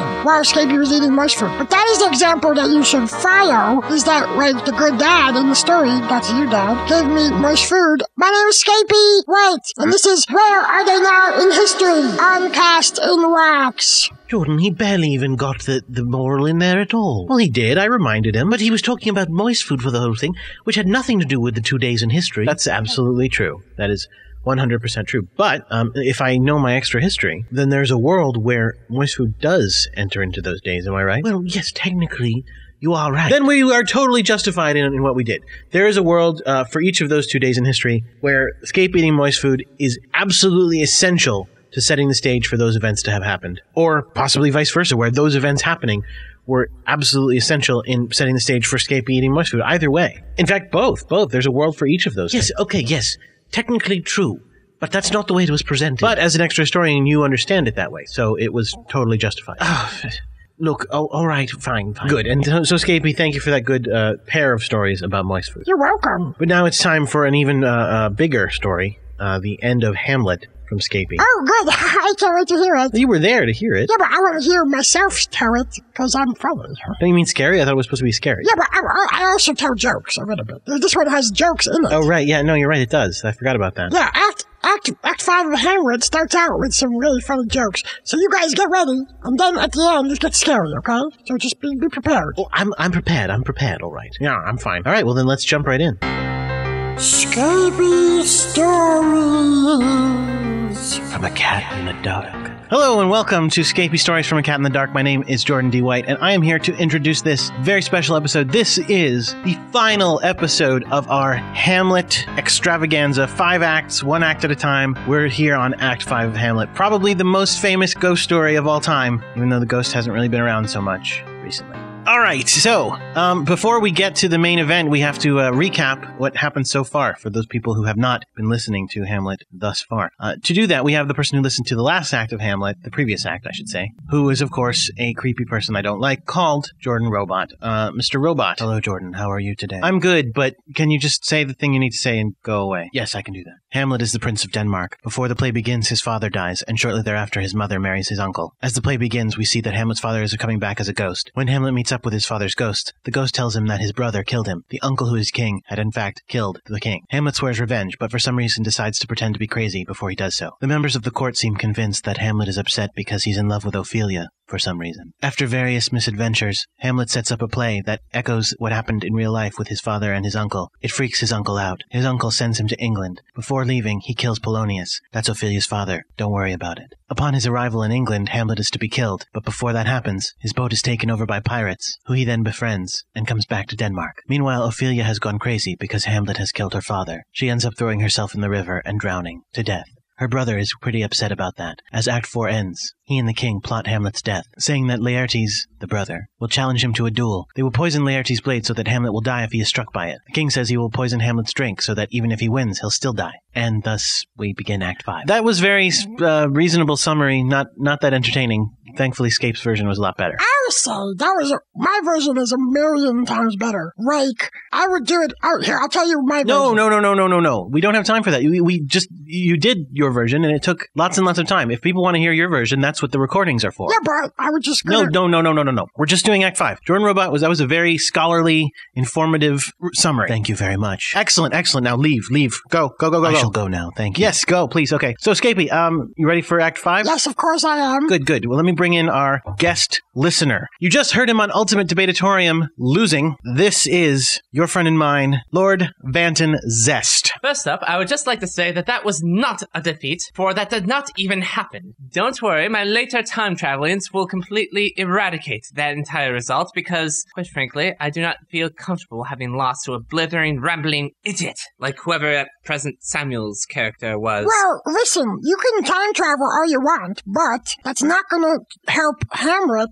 in the situation he finds himself in. That is what you think. All right. Well, it's good to have you on. Whether whether you end up winning or losing Debatatorium as time marches on. Uh, you ready for the Act Five of Hamlet? I am fashionably ready for this act of Hamlet. Excellent. The Tragedy of Hamlet, Prince of Denmark, by William Shakespeare. Act 5. Okay, so, like, once upon a time, Hamlet was like, a dude, remember all that stuff that the robot said? Okay, that is how it starts. But then, we're in a graveyard, okay? And there's these two dudes, and they're digging graves, and they're like, hey, Are they digging the graves in an appropriately fashionable outfit? uh, well, they're probably covered in dirt, I would imagine. Ah, that is so plebeian. Continue. I think they, they were covered in dirt. So they're digging the graves and they're like, Are we gonna bury this girl in a graveyard? And they're like, Yes. Oh, that's weird. Yes. The king says that we have to, so we're gonna. Is that okay? Yes, okay, good. Uh, so then one of them grave guys says, Hey, do you wanna hear a joke? And the other one's like, Uh, sure. And he goes, Okay, who builds a house better than the person who builds a house? And he's like, Uh, the guy who builds the place that you get hung on because you get killed. Because because a lot of people get killed. That's why. And the guy's like, yeah, that's a good answer, but that's not the right answer. The right answer is a gravedigger, because that's where you put dead people. That's a funny joke. But I, I don't understand. You you don't live in a coffin if you're alive. How, how can that possibly be comfortable for anyone except dead people? That's why graves are for dead people. He was right. You only put dead people in a grave. So that means it's better than a house. I really, really do not understand your logic. But um, well, think about it this way. Where do you find dead people? in cemeteries and graves, right? Do you find them in a house? Well, no, unless you're freaky or weird. Right. So they have like they must be really have really strong opinions about where they go, and they're like house. That's not as good, but a grave. All right, I'll be there. So Oh, those greedy bastards. They figured out that the graves are the better places to live, so they already skulked off in that direction. Meanwhile, the rest of us are stuck in somewhat less comfortable houses. Oh, I bet they have the, the latest and greatest in personal amenities in those graves. We've got to get ourselves set up with some of themselves. They think they're really fashionable, I think. Oh, even better. You're incentivizing me far too much, Skate. Well, you should try to get grave. But before that, let me tell you what else happens. So, there's these people digging the graves, and one of them leaves. And then Hamlet comes in, and he's like, uh, I'm Hamlet. How's it going? Horatio. Horatio's there with him too. And Horatio's like, uh, okay, how, how are you? And he's like, good. So, the guy's digging a grave, and he's singing, and like, digging up dead skeletons while he's singing, and Hamlet is like, this dude is digging up dead skeletons and singing. That's not right, because those dead skeletons deserve some respect. Duh. And Hamlet's like, what is this dead guy? If this could be a lawyer, maybe. But he's dead now, and now he doesn't have any lawyering to do. What do you think? You know, it could be worse. They could have dug up an alchemist. Now, alchemists are tricky people. I would know because I am one. And I have this much to say. If I were dead, I would certainly booby trap my grave. Just so if one of these crazy singing fools comes upon my grave and tries to dig me up while singing some sort of jaunty tune, they will be in for quite a surprise. Oh, it will be curtains for them. Well, that I, that's true because this guy is digging his grave, and Hamlet goes, "Hey, whose grave is this?" And the guy is like, "It's mine." And Hamlet is like, "Okay, stop making stupid jokes. Whose grave is it for real?" And he's like, "It's mine because I'm in it." So, meh, meh, meh, meh, meh." and Hamlet's like, "Who are you digging it for? Who's gonna go in it later? You jerk ass jerk!" And he's like, "Uh, somebody who's dead, duh." And the guy's like, "Look, it was a woman, but now she's dead." So that's what it is. And Hamlet's like, okay, fine. Jesus, you're a jerk. Okay. How long have you been a gravedigger? And he's like, since Hamlet was born. Coincidentally. I don't know that you're Hamlet, but since Hamlet was born, that's how long. And he's like, oh, that's weird. He's like, yeah, yeah. Why is that weird? And he's like, well, I don't want to tell you that I'm Hamlet. So anyway, so 30 years. You've been a gravedigger for 30 years? And he's like, yeah. You know, Hamlet, he was, a, he was the prince. And now he's been sent to England. And Hamlet's like, oh yeah, why did he get sent to England. And the guy's like, cause he's crazy, duh. And Hamlet's like, hmm, is that your friend? And he's like, yeah. Or it could just be that Hamlet came to England to get the newest and greatest in fashions. We are quite a source of great fashion and alchemy. Well, he didn't make it to England. Remember, I said he got he was on his way to England. Jordan Robot said recently, and then he got taken by pirates. And that is why Denmark is still centuries behind us in terms of fashion. They just their emissary, their prime emissary, just never arrived, thus preventing Denmark from having any sort of uh, ability to catch up to us whatsoever. I hear their alchemy is also centuries behind us too. That's too bad because if they had alchemy, uh, maybe Hamlet could have used it. Yes, he could have engaged in shenanigans, alchemical shenanigans against the king. Always the best way to fight an evil despot. But he, but he couldn't because he didn't have it. So Hamlet's like, so whose whose skull is this? This one I'm holding right here. Whose is this? And the guy's like, oh, that's uh, Yorick. He was a jester. And, Ha- and Hamlet's like, oh, dude, I know that guy. Uh, I kissed him one time. Don't tell anybody, but I did. And but at that time, he did not smell like he does right now. He smells really gross right now. But I did kiss him one time. Oh, how fabulous. So then, basically, what happens is Hamlet is just cracking jokes with this dude uh, in the graveyard of the dead things, which, by the way, Hamlet was like, you shouldn't joke about dead things, and now he's joking about dead things, but okay. And then what happens? But the king and the queen and rarities and people start coming in with like a funeral, do do do do do, walking down the funeral time and bringing in dead Ophelia. Oh, how fabulous! They're having a they're having a graveyard party. Well, it's a dead, it's a deadness party. It's a, I mean, a funeral is like sad that somebody's dead. Do, do you not know about funerals? Have you never been to one? Oh, yes, but uh, we also have fabulous graveyard parties in my time. Oh, well, maybe they were going to have one of those later, but for this time, they're having a sad party. And Sad parties are no fun. I mean, it's even in the name. It's designed not to be fun. Why would they be having one? Because remember what I said, Ophelia is dead. So Hamlet's like, oh look, there's some people. Let's hide and watch them. Ha ha. And Horatio's like, okay. so then Laertes comes out and he's like, oh, I'm sad about it. And Hamlet is like, what? That's Laertes. What is he doing? And Laertes is like, sad. And the doctor, I don't know why there's a doctor. She's already dead, but the doctor is there and he's like, she's dead. Oh, I've met him a few times in my uh, travels. The doc doctor? Oh, of course. Same line of work, kind of. Well, he was like, she's dead, totally dead for years. That's super sad. We better bury her in the ground. And Laertes is like, moo, moo, moo, no, no, I don't like it. And Doctor's like, too bad, she's dead. And Laertes is like, oh, my, my, my heart is breaking and stuff like that. And Hamlet's like, is that, are they talking about Ophelia? And the queen is there, and she goes, "Oh, Ophelia, we're sorry about all that." And Hamlet should have married you, but I guess he didn't, or whatever. And Laertes is like, "Yeah, this is sad. I'm super, super duper sad. Wait, don't bury her yet. I have to jump inside of the grave, and then you can bury me in the grave with her." That kind of indicates, by the way, that we were right about the fashionable thing, because he's like, "I want a grave too." Oh yes, but but it's so gauche the way he's doing it. I mean, he he's he's not even getting in the coffin properly. He's just going to have the dirt flung upon him. He's going to get dirty and all nasty. And he's going to ruin his wonderful outfit. You're right, but he but think about it. He ends up with a grave of his own. That's cool. And then you know how you know it's cool is that Hamlet comes out then and goes, "What is all this? You are not going to jump in that grave and, and live with her because I am sadder than you are because she was my girlfriend. So it's me, Hamlet, and I'm the saddest." Of them all. And Laertes is like, that's BS, you're, you're wrong. And Hamlet's like, I'm not wrong. And so they fight. And they're like, oh, I'm just, I'm the saddest, I'm sadder than you, I'm sadder than you. No. Oh, did they use any alchemy in the fight? Did they manage to, I don't know, uh, tr- transmute some branches and perhaps use them as makeshift swords? I think they transmute their hands into fists. Oh, that's such an easy trick. I do that at least 20 times a day as a part of my exercise. Yeah, but it's a good, it's a magic trick. I can't do it. Just keep going with your alchemy lessons and maybe one day you'll be able to. Maybe. But then the king is like, break it up, break it up. Okay, guys, break it up, break it up. And the Hamlet's like, I will fight him forever. And the queen is like, why? And, sh- and Hamlet's like, because I loved Ophelia. And he's like, nobody loved her like I loved her. And I'm like, I did, me.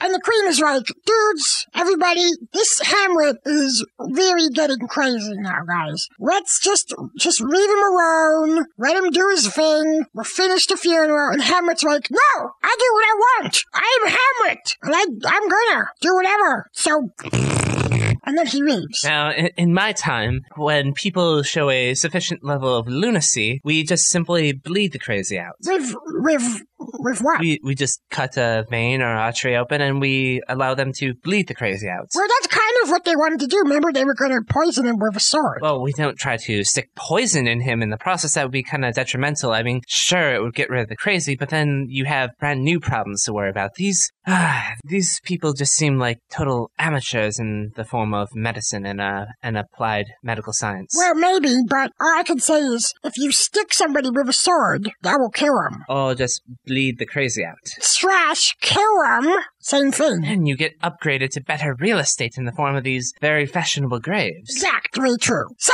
Hamlet then, like I said, he left and he's talking to Horatio elsewhere. And he's like, Oh, Horatio, so did you want me to tell you about, like, how I got back to Denmark or what? And Horatio's like, Yeah, how did you get back to Denmark? And he's like, Well, I'll tell you. So I was on a boat with Rosencrantz and Guildenstern sailing to England, okay? And one night, in the middle of the night, I got up and I crept around and I went, "S- Hey, what is this? Uh, what is this letter that they're going to give the king of England? What, what should it say? Okay, let me look. And the the letter was like, Hey, England, uh, when you get this, do me a favor, just uh, kill Hamlet, okay? Thanks. And I was like, What? That's me. Uh, why is it? how- Who's going to kill me? Why am I going to die? Well, because the king wrote this letter. So I was like, okay, I'm going to replace this with a new letter. Meh. The new letter says, Hey England, when you get this, kill Rosencrantz and Guildenstern instead of Hamlet. Don't kill Hamlet. Okay, thanks. Bye. Love you, Denmark. Oh, Denmark loves England now, doesn't it? Well, apparently, but so then he put that in Rosencrantz and Guildenstern's pockets, and they're like, "Oh, we've got this letter." And then before they got to England, so he could watch them get killed, the pirates came etc., etc. So that was what happened. And then all of a sudden, this dude came in named Osric, and Osric is like, "Hey, uh, Hamlet, I gotta tell you something." And Hamlet's like, uh, "Okay, I gotta tell you something. You have an ugly hat. What do you think of that?" And Osric's like, "Um, yeah, you're right. So anyway, uh, Laertes wants to fight you in a, in a sword fight because he's like, I'm a better sword fighter than you are, and uh, the king." Says he's gonna bet that you're gonna win. What do you think of that? And Hamlet's like, Wow, what? Why? And he's like, well, maybe because you kicked his butt at his sister's funeral. And, and Harriet's like, well, maybe. Maybe that's why. Anyway, uh, what if I say no? And the dude's like, I don't know, Hamlet. Will you just do the fight? And Hamlet's like, okay, I'll do the fight. So they go to the fighting place. And Hamlet goes, okay, guys, before we have a fight, I just want to say some things to Laertes. Laertes, let me tell you, who, who really got you mad? Was it was it Hamlet? No, I don't think it was Hamlet. Why not? Well, 'cause think about it. Hamlet is crazy. And if Hamlet's crazy, it wasn't Hamlet who did it, it was his craziness that did it. And his craziness hurts him too. So you and Hamlet are like, should be best friends going, oh, we hate Hamlet's craziness. Hamlet's craziness sucks. Oh, we hate it. So that's what I think you should do. Just be friends with Hamlet, okay? Laertes. And Laertes is like, dude, you're Hamlet. And he's like, yeah, yeah, yeah, yeah. And he's like, okay, I forgive you, but I want to fight you anyway, okay? And he's like, uh, sure. Let's, okay, let's fight. I will be the sword. And Laertes is like, no, I have a sword. This one, this is the one I'm going to use. And he's like, oh, okay, well, that's fine. And the king's like, all right, Hamlet, go Hamlet. I'm kidding. I don't want Hamlet to win. Hamlet, go Hamlet. And Hamlet's like, you're betting on the wrong side. I'm not that good. And so they get ready to fight, and the king goes, okay, guys, I will drink to Hamlet because Hamlet is like super cool. Go Hamlet. Chug, chug, chug, chug, chug. And Hamlet's like, thanks, dude. Settle down. But okay, let's fight. And they fight. Fight, fight, fight, fight, fight, fight, fight, fight. Hamlet wins. One out of, they, they, they don't pray to one, though. They pray to like, you know, best out of three, I think, or something. Hamlet's like, I got you. And Laertes is like, you didn't. And Osric is like, he did. Come on.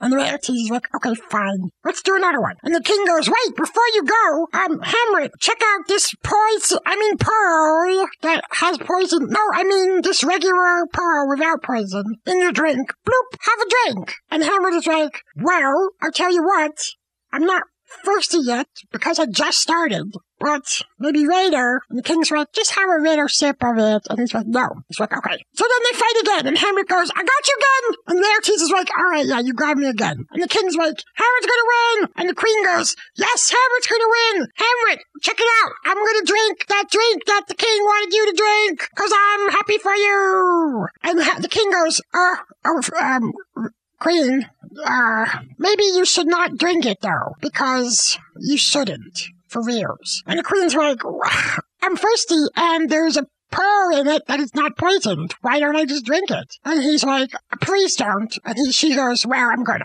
Glug, glug, glug, glug, glug. She drinks it. And the king is like, oh crap, that's the that was the poison drink that she just drank. This sucks. Oh, looks like someone's going to get some better real estate soon. Well, probably because she drank the poison. So, then Laertes is like, okay, this time I'm gonna get him. And the king's like, whatever, dude, I don't think you are. And Hamlet's like, let's go, come on, let's go. And they're fighting, and they're fighting, and it's like, no, nothing. And they're fighting, and they're fighting. And Laertes gets really vicious, and he just goes, screw this, Pah-yah! and he stabs Hamlet with the blade, the poison blade, remember. And Hamlet's like, ow, that, you jerk. And he grabs Laertes' sword, and he goes, I'll get you too, ha-da! And he stabs Laertes with the poison blade, but he doesn't know it's poison. And then the king is like, stop him, stop him, stop him, stop him. And Hamlet's like, no, come on, let's fight. I want to fight some more. I got, I'm ready to fight some more. And then Osric's like, the queen is falling over. And the queen is like, "Ah, I'm, oh God, I'm dying. Help me. And Hamlet's like, what's wrong? What happened to you? Why are you dying? And she goes, the drink was poisoned. Oh my God, I'm going to die. Don't drink it because it's poison. No.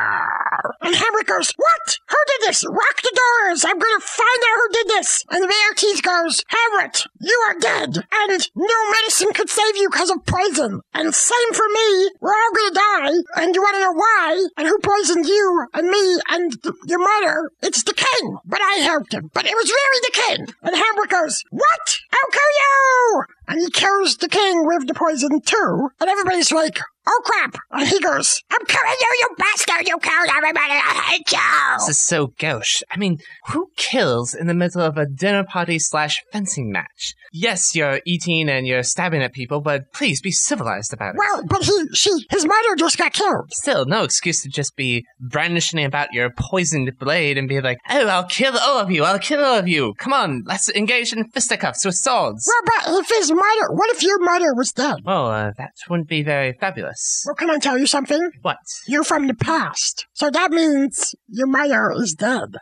Well, is she at least in a fashionable grave? Uh, probably. I don't know. Unless, unless some crown dug her up and replaced her with somebody else, like in this one. Oh, I will give that brigand what for. Where is he? Where is he? That was the guy at the beginning of their act. He was digging and he was like digging stuff. He's in a graveyard somewhere. Didn't know he was digging up my mother. He was digging up Yorick, but he probably dug up your mother too. Where is he? Denmark. Excuse me for a second. No, no, no. I need you to finish the story first. Come on, it doesn't take long to get to Denmark from here, does it? This is New Amsterdam, not Old Amsterdam. Why did they change it? I can't say. All right, continue. Okay, so Hamlet's like, kill, kill, kill, kill, kill, kill, kill. Yeah. And the king is like, dead. Basically, he dies. And Laertes goes, Hamlet, good job killing the king. That was really cool of you. Um, listen, I'm sorry that I helped, but now I'm gonna die too. And he dies. And so then Hamlet's like, this sucks.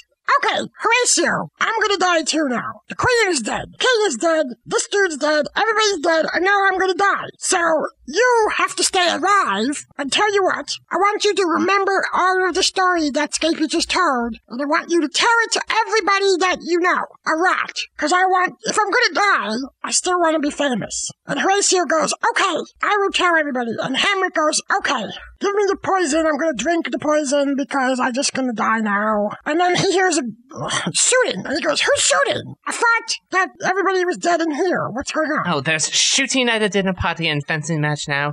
What has the word come to? I know. It's just not very fashionable. But Osric is like, oh, remember a million years ago in like part one and part three of this thing? There was a guy called Fortinbra who was going to Poland to fight about Poland when Poland sucks and he was going to take it over. Remember that? And Hamlet goes, yeah, yeah, yeah, I remember that guy. And the, Osric is like, well, that guy's back. But now he's fighting with people from England I don't even know why.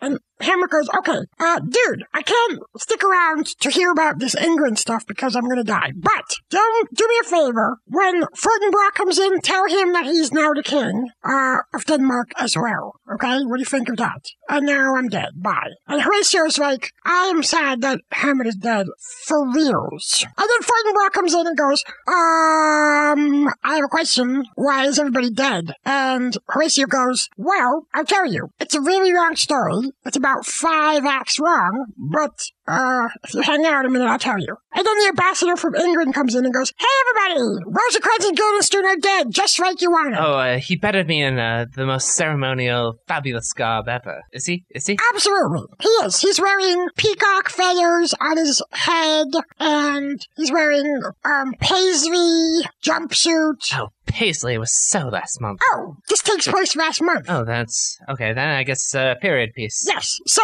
okay. So from England, he comes in and says, I'm fashionable. Rosencrantz and Guildenstern are dead. And Horatio goes, Well, tell you what, the king is dead, so he's not here to hear your message. And he didn't send the message anyway, so start off. And Fortinbras goes, All right, so you're going to tell the story. And Horatio goes, Yes. I will. And Fortinbras goes, awesome. Do me a favor, everybody.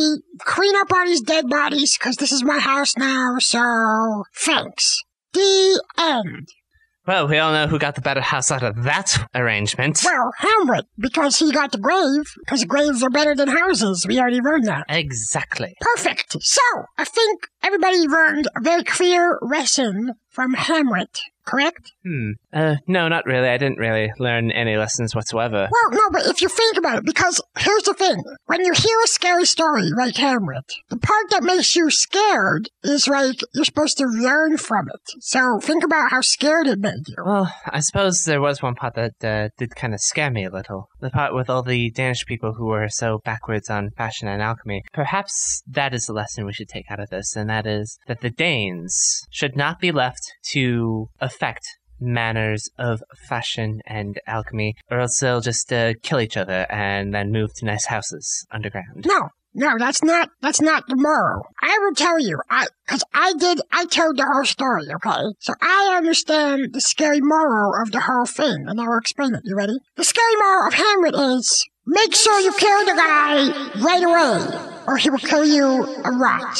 Because here's why. Hamlet, they should have just killed him right at the beginning of the show. Because Hamlet lived through the whole show, everybody died. He was like a scary killer. Or Oh, maybe he was the good guy and the rest of Denmark was the bad guys. I, I could get behind that because I myself know what it's like to be in a world all by myself, being constantly challenged by unfashionable, uncharismatic bad guys. No way, dude! Hamlet was the bad guy because think about how many people he killed. Ophelia and Baronius and, and the king and the Laertes. He's like, uh, did you ever see, did you ever see Fr- uh, Friday the 13th from Jason? Well, he didn't really kill o- Ophelia, did he? He just uh, kind of sent her off to a nunnery somewhere. No, he said that, but she didn't go. She went crazy instead and then- then she killed herself. Well, that's just insubordination. Insubordination kills. But he killed all the other ones direct. He was like, stab. He didn't kill his mother, but he did try to, like, wrestle with his mother earlier, and the ghost was like, don't hurt her. And, but he, then she died anyway. I think Hamlet is the bad guy and he's scared. I think due to his uh, time, at least on the way to England, he is at least somewhat more versed in matters of alchemy and fashion than the Danes are, and thus I say he's a good guy. Oh, that actually even proves it. He's on his way to England, right? And what happens? He meets pirates, and he becomes friends with them. Who is pirates gonna like? A good guy? No. Pirates like a bad guy. I've befriended quite a few pirates in my travels, and I must say that what you're speaking of right now touches on a popular myth that pirates hang out with bad guys all the time. They actually hang out with good guys because they realize how awesome good guys are. Did you ever hear there's a phrase that goes, I think, something like this? If you don't know who the bad guy is, it's you. Well, then, I'm sorry to tell you this, Scape, but you are indeed a bad guy. You are a villain, as they say. No, I meant you're the villain. That's why I was talking about you. But I already know who the bad guys are. The bad guys, quite obviously, you. I am the good guy. I am the protagonist of the show. I tell the story. You're the antagonist. Me? I am the protagonist. I just won a debatatorium tournament. No, you lost at the Betatorium. Well, funny thing that once I'm done time traveling, I will have won the debatatorium tournament. But the time traveler only gets to time travel if he's a winner. Poppycock. Those are just myths as well. Well, as of right now, you're a user. If you become a winner, maybe I'll change my tune. And then become a villain, as you rightfully deserve to be, right? So you're saying I'm not a villain? Hmm. Not yet. But once I get done with my time traveling. All right, all right, all right, guys, all right. Lord Zest, if you can time travel back and change Frank Allen's mind about Debatatorium, feel free to do so, but I don't see that happening anytime soon, especially since Frank Allen is incredibly stubborn. But Scape, you think Hamlet is a bad guy? Yes, query. Uh, well, it's your show, so. It, it- I mean, is it still a tragedy if, if the bad guy dies at the end? Yeah, because everybody else died too. Okay, well, that's fair. That's fair. Um, all right, well, uh, Lord Zest, thank you for being on the show. Um, do you want to say anything before you go? All I have left to say is that gravedigger in Denmark, I know where you live. You will not be safe from me that much longer. My advice to you is shorten your suffering by putting my mother back in the ground, and perhaps I shall go easy on you once I track you down and find you. That is quite threatening and intimidating. And I guess um, based on Scapy's evidence, you'll have to look for him at least a month ago in Denmark, right? I have a time machine, Mr. Jordan. Mr. White, but thank you. All right, so Scape, that's the that's the end of Hamlet. Uh, um, what did you think? It was pretty good, but everybody, if you think that was scary, come back to the next episode where this show is going to be even scarier than that. Much scarier than that. Much scarier! Excellent, excellent. And now let me uh, just uh, zip us right along. We've got one more episode of uh, This Day in History and Where Are They Now in History for the actual day uh, today. Uh, who did you get to do this one? Was it Dr. Steloff? No, no, no, I didn't. Um, uh, Dr. Steloff was not available, so we got someone else who's been on the show. It's been a long time since he's been on, uh, but he was on it at one point or, or two. Anyway, let's, uh, let's get right to it. Hello, my name is Rory St. John. This is This Day in History on WHRW Binghamton. Back on July 5th, 1946, French designer Louis Riord unveils a daring two piece swimsuit at a popular swimming pool in Paris. Exotic dancer Micheline Bernardini modeled the new fashion, which Riord dubbed bikini, inspired by the US atomic testing that took place earlier that week. Let's listen. I am so excited about the invention of my new bikini. I think we should have a celebration in France with lights in the sky. I'm so excited I can't even speak French anymore. Wow, I am speaking English to accommodate your lack of French and knowledge. However, I have these uh, fireworks which we should set off in Well, I- celebration. I brought fireworks too, but first let's have the beautiful lady speak. Oh, I feel so naked, and yet, and yet I love it. I love this invention. Thank you for creating the bikini. All right, let's just let's just light off these fireworks. Then this calls for an explosion. Yes, let us not read the instructions on them because they are in English and we are in Instructions? France. Let's talk. Oh, More burn. let's get some bang. Light 'em. Yeah, bang, bang, bang, bang. Oh, I'm gonna sit on the fireworks. This will be fun. Boom! My bomb. And in fact, all the French people died because they didn't read the instructions on their fireworks. I'm sorry if we're getting this message to you a day late, but make sure that you read the instructions on your fireworks before you set them off. It could mean the difference between having a hand and not having a hand. This is This Day in History on WHRW Binghamton. Oh, but that's not true at all. My name is Satan, and I'm here with Where Are They Now in History on Cast and Wax. Don't listen to Rory St. John, he doesn't know what he's talking about. Fireworks are easy, everybody can do them, it's very simple. All you have to do is light them on fire. And the French guy was right, it's great to sit on them. It's wonderful to sit on them. You can ride on them, you can ride to the moon. That's happened to a Chinese guy, that's how he got to the moon. There's a man who rides on Chinese firecrackers right to the moon. You can believe it because I'm telling it to you. Would I lie to you? Why would I lie to you? I would not lie to you. So don't read the instructions on your firecrackers. Just light them on fire. Just set them off. You know what you should do? Oh, you should put ones in your ears because you know what? Even better than seeing the explosion is hearing the explosion, don't you think? So if you put a firecracker in each ear and light them both on fire, it will not hurt you at all. You will just get a really good sound. A really good, good firecracker sound. It's perfect. Don't you think it's great? I think it's wonderful. And don't forget the smell. Gotta do up your nose at the same time. And the taste in your mouth. One in your eye, one in your eye, one in your ear, one in your ear, one up your nose, one up your nose, one on your mouth, one up your bum. Light them all on fire at the exact same time. It won't hurt. It'll feel wonderful. I promise you, it will be the height of ecstasy. It will be perfect. Make sure that you do that. Make absolutely sure that you do that because it will feel good.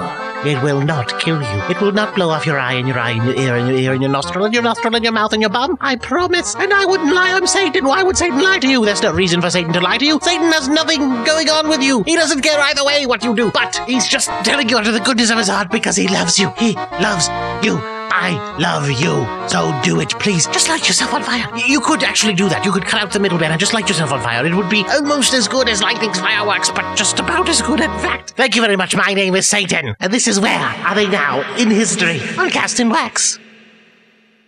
Satan?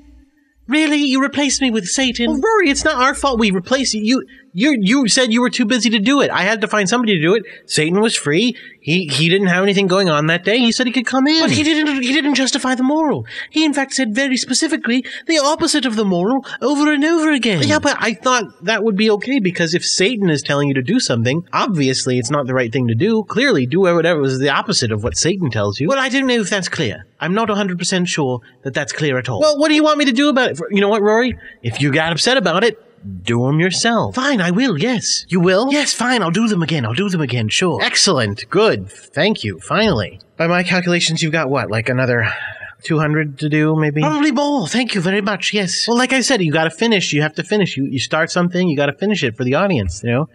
That's one thing I've learned. Fine, I'll do them. I'll do them. All right, I'll do them. Over the course of, you know, the next however long, while we're working on the podcast in general, I will keep doing them and I'll try to do all 365 days. 366, because a leap day. Yes, yes, yes. All right, fine. Good. Excellent. Wonderful. No, seriously, that's great. Good. I'm glad you're so happy. Yes. Anyway, um, Scape, it's time for uh, you to sing a little song for us. Uh, we haven't done this in a while because you've been uh, busy with your your uh, your your classes, but time for you to just make up a song on the spot about uh, today's episode, right? Yeah, okay, I'm, I'm ready for that. I'm ready for that. Good, good, good.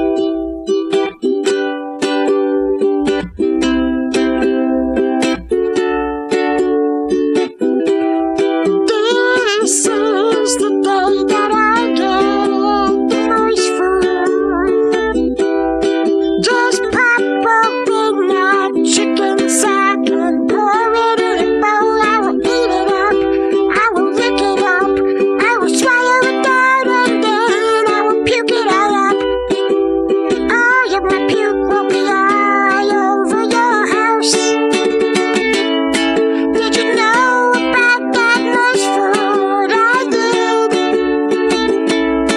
I'm gonna throw it up all over your new toilet This is the day when the nice food comes right back up out of my mouth and gets all over your stuff and ruins all of your stuff. Wow. Well, I'm definitely not giving you moist food now. What? No, Dad, come on. You just said you're going to throw it up on my stuff and ruin my stuff. No, that was a story. Like Frank Aaron said, stories are not always true. But you said stories were always true, and you're the one who told the story, so I think you're going to puke up on my stuff. Dad, I won't. I promise. That's not a promise you can keep, friend. Oh, come on. No, forget it. No. Um, but let's uh, let's hang on. We you know this is the last uh, last big show, and it's a huge giant show, and it's oh my god, it's been so long since the show started. People are probably listening to it over the course of like 20 days. But we do have a couple of pieces of email to look at, so uh, I wanted to, to to get to that. First one here is for Rory. Uh, Frank, would you mind reading this to Rory? Oh, sure, yeah. Dear Mr. St. John. It's St. John. Come on. How many times? I know. I'm sorry, I'm sorry, I'm sorry. Uh, dear Mr. St. John, I stumbled upon this podcast and am interested in your study of extra history. Presumably, it allows insight into parallel worlds in which aliens and monsters invade the Earth. Is it possible for the aliens to break through into our world and wreak havoc? This is very important information. Thank you, Captain Jack Harkness, Torchwood, Cardiff, UK. So, Rory, uh, what do you think? Is it, uh, is it possible that aliens uh, and monsters who invaded the Earth and other realities could break into our own? No, I mean, I, I don't expect that to happen anytime soon. I, I, d- I wouldn't, I wouldn't say that that's very likely to happen. But wouldn't you also say that there's a world exactly like ours where it is very, very likely to happen? Well, yes, that's true, but I don't, I don't expect it to happen to us. But there's a world where you say that, and then like five minutes later, aliens have invaded. yes, that's true. Yes, There's actually an infinite number of worlds where you say that, and then five minutes later. Yes, yes, yes, yes, yes. Okay, but this world is not going to happen. But there's a world. No, all right, all right. Look, it's possible. Yes. Well, if there's an infinite number of worlds where it happens, wouldn't you say it's overwhelmingly likely? no, because there's an infinite number of worlds where it never happens ever. So it's a 50 50 chance. well, I'm not sure the math works that way. That's the way it works when you're talking about your, your stuff, basically. So I think, yeah, 50 50, an infinite number where it happens, an infinite number where it doesn't. That would be, you know, e- even odds. So totally, um, Mr. Harkness, it's a 50 50 shot, flip of a coin, whether or not they'll break through. They could be here any second, or they could never come. 50 50. Um, and we also have another letter here. Uh, this one is for Mr. Scape White. Um, Scape, it's your final grade sheet for your, your class in uh, Rock Institute of Rock. Oh, cool. What did I get? What did I get? Well, let's find out. Um, Rory, would you mind? No, no problem. Dear Scapy, attached, please find your grade sheets for assignment six and your final exam. I've included in this email a breakdown of your grades and your final grade for the semester. I enjoyed your extra credit essay about Surf and Bird, but it didn't include as much analysis of musicality, composition, vocals, etc. as I would have liked. Instead, you chose to focus on the lyrics, which I felt was not a very in-depth analysis. I gave you partial credit for the assignment and raised your lowest grade of B plus for MF to an A minus. It's been a real pleasure having you in class this year, and I will miss having you next year. Please do keep in touch. On a personal note, I have come to greatly enjoy Cast and Wax as something I listen to in life, in addition to a place to hear your performances. I am sad to hear it might be ending, and I hope, Jordan et al., that you will pick it up again. You really have something great going on here, and I can see where Scapy gets some of his creativity. Please enjoy your summers, and I hope to hear from you soon. All the best, W.S. William Spikechain, PhD, Department Chair, First Level Rock Studies, Professor, Introduction to Rockery, Rock Institute of Rock, London, UK. Now here is the uh, the assignment six grade sheet, which says, Dear Scapy, thank you for your original and enjoyable cover of Toriamos' Silent All These Years. Your innovative changes in tempo, singing style, and instruments made this truly a cover all your own. And if I may add a personal note to this grade sheet, I must admit I enjoyed your version much more than the original. A resounding A plus for the last assignment of 2010. I've collected your lyrics from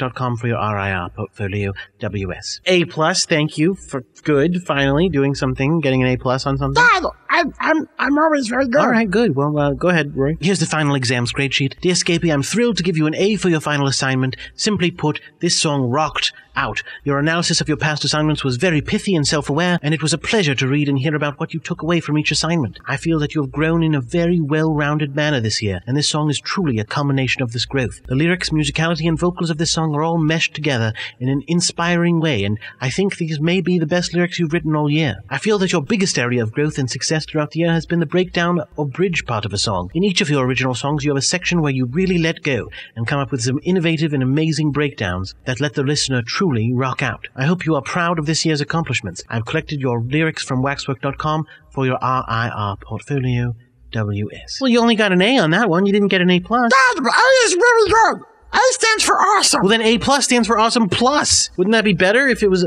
awesome plus something else? What if it was awesome plus something terrible? Well, then that would be a minus, basically. No, it would be that. That's a plus. Awesome plus something terrible is is a plus. It's technically a plus. Ah, well, I don't know. Well, uh, well, he's he's got the grades here, so you know that that uh, that comes out to all of the grades being uh, factored together. Your final grade scape for your spring 2010 class is an A. yeah, see that A is for awesome. I am awesome. All right, all right, fine. You're awesome, and that is a good grade. So thank you for getting such a good grade. You're welcome. It was my pleasure. You really make it sound like a pleasure when you say it like that. Um, all right, well, good. Uh, so Scape got an A on his assignment. That's very nice.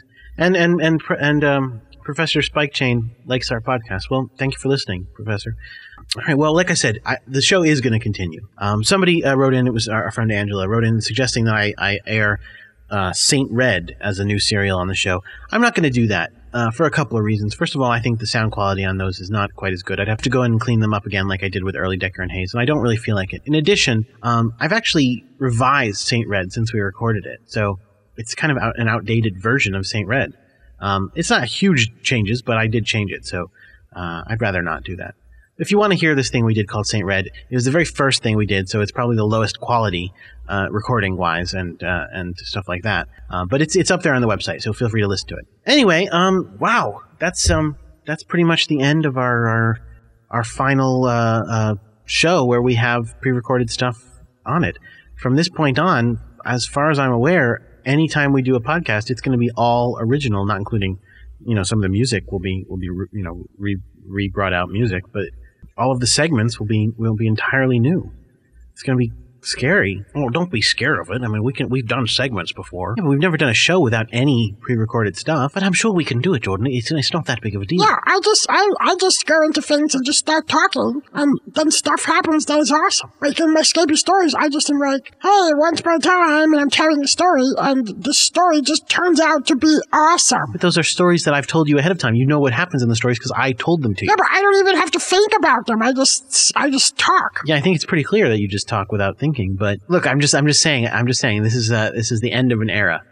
Um, what what is this? 88 episodes we've done. 88 episodes over the course of two and a half years, something like that. A little bit less than that. Okay, a little bit less than two and a half years, but two and a quarter, two and a quarter years, 88 episodes. It's not a terrible run. Um, we'll try to do at least an episode a month.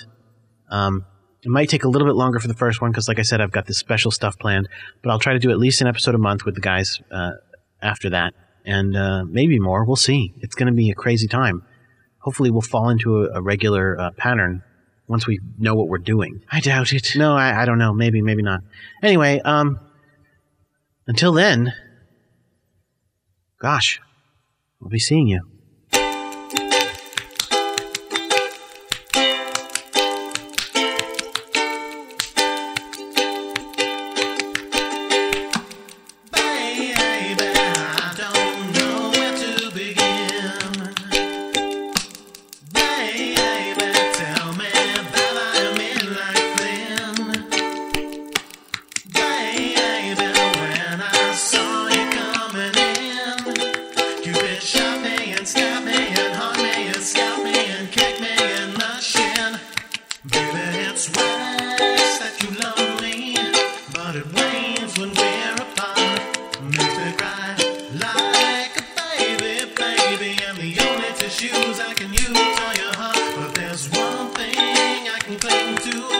And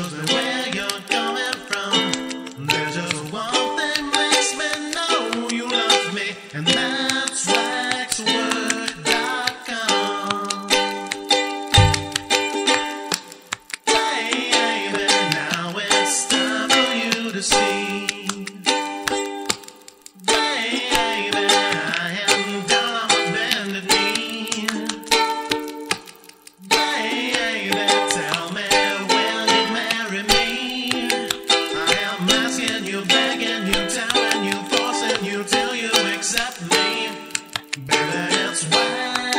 you love me, but it wanes when we're apart. Makes me cry like a baby, baby. And the only tissues I can use are your heart. But there's one thing I can cling to. Shows me where you're coming from. There's just one thing makes me know you love me, and that's wax work, baby. It's wax that you love me, but it wanes when we're apart. Makes me cry like a baby, baby. And the only tissues I can use are your heart. But there's one thing I can cling to. Shows me where you're coming from.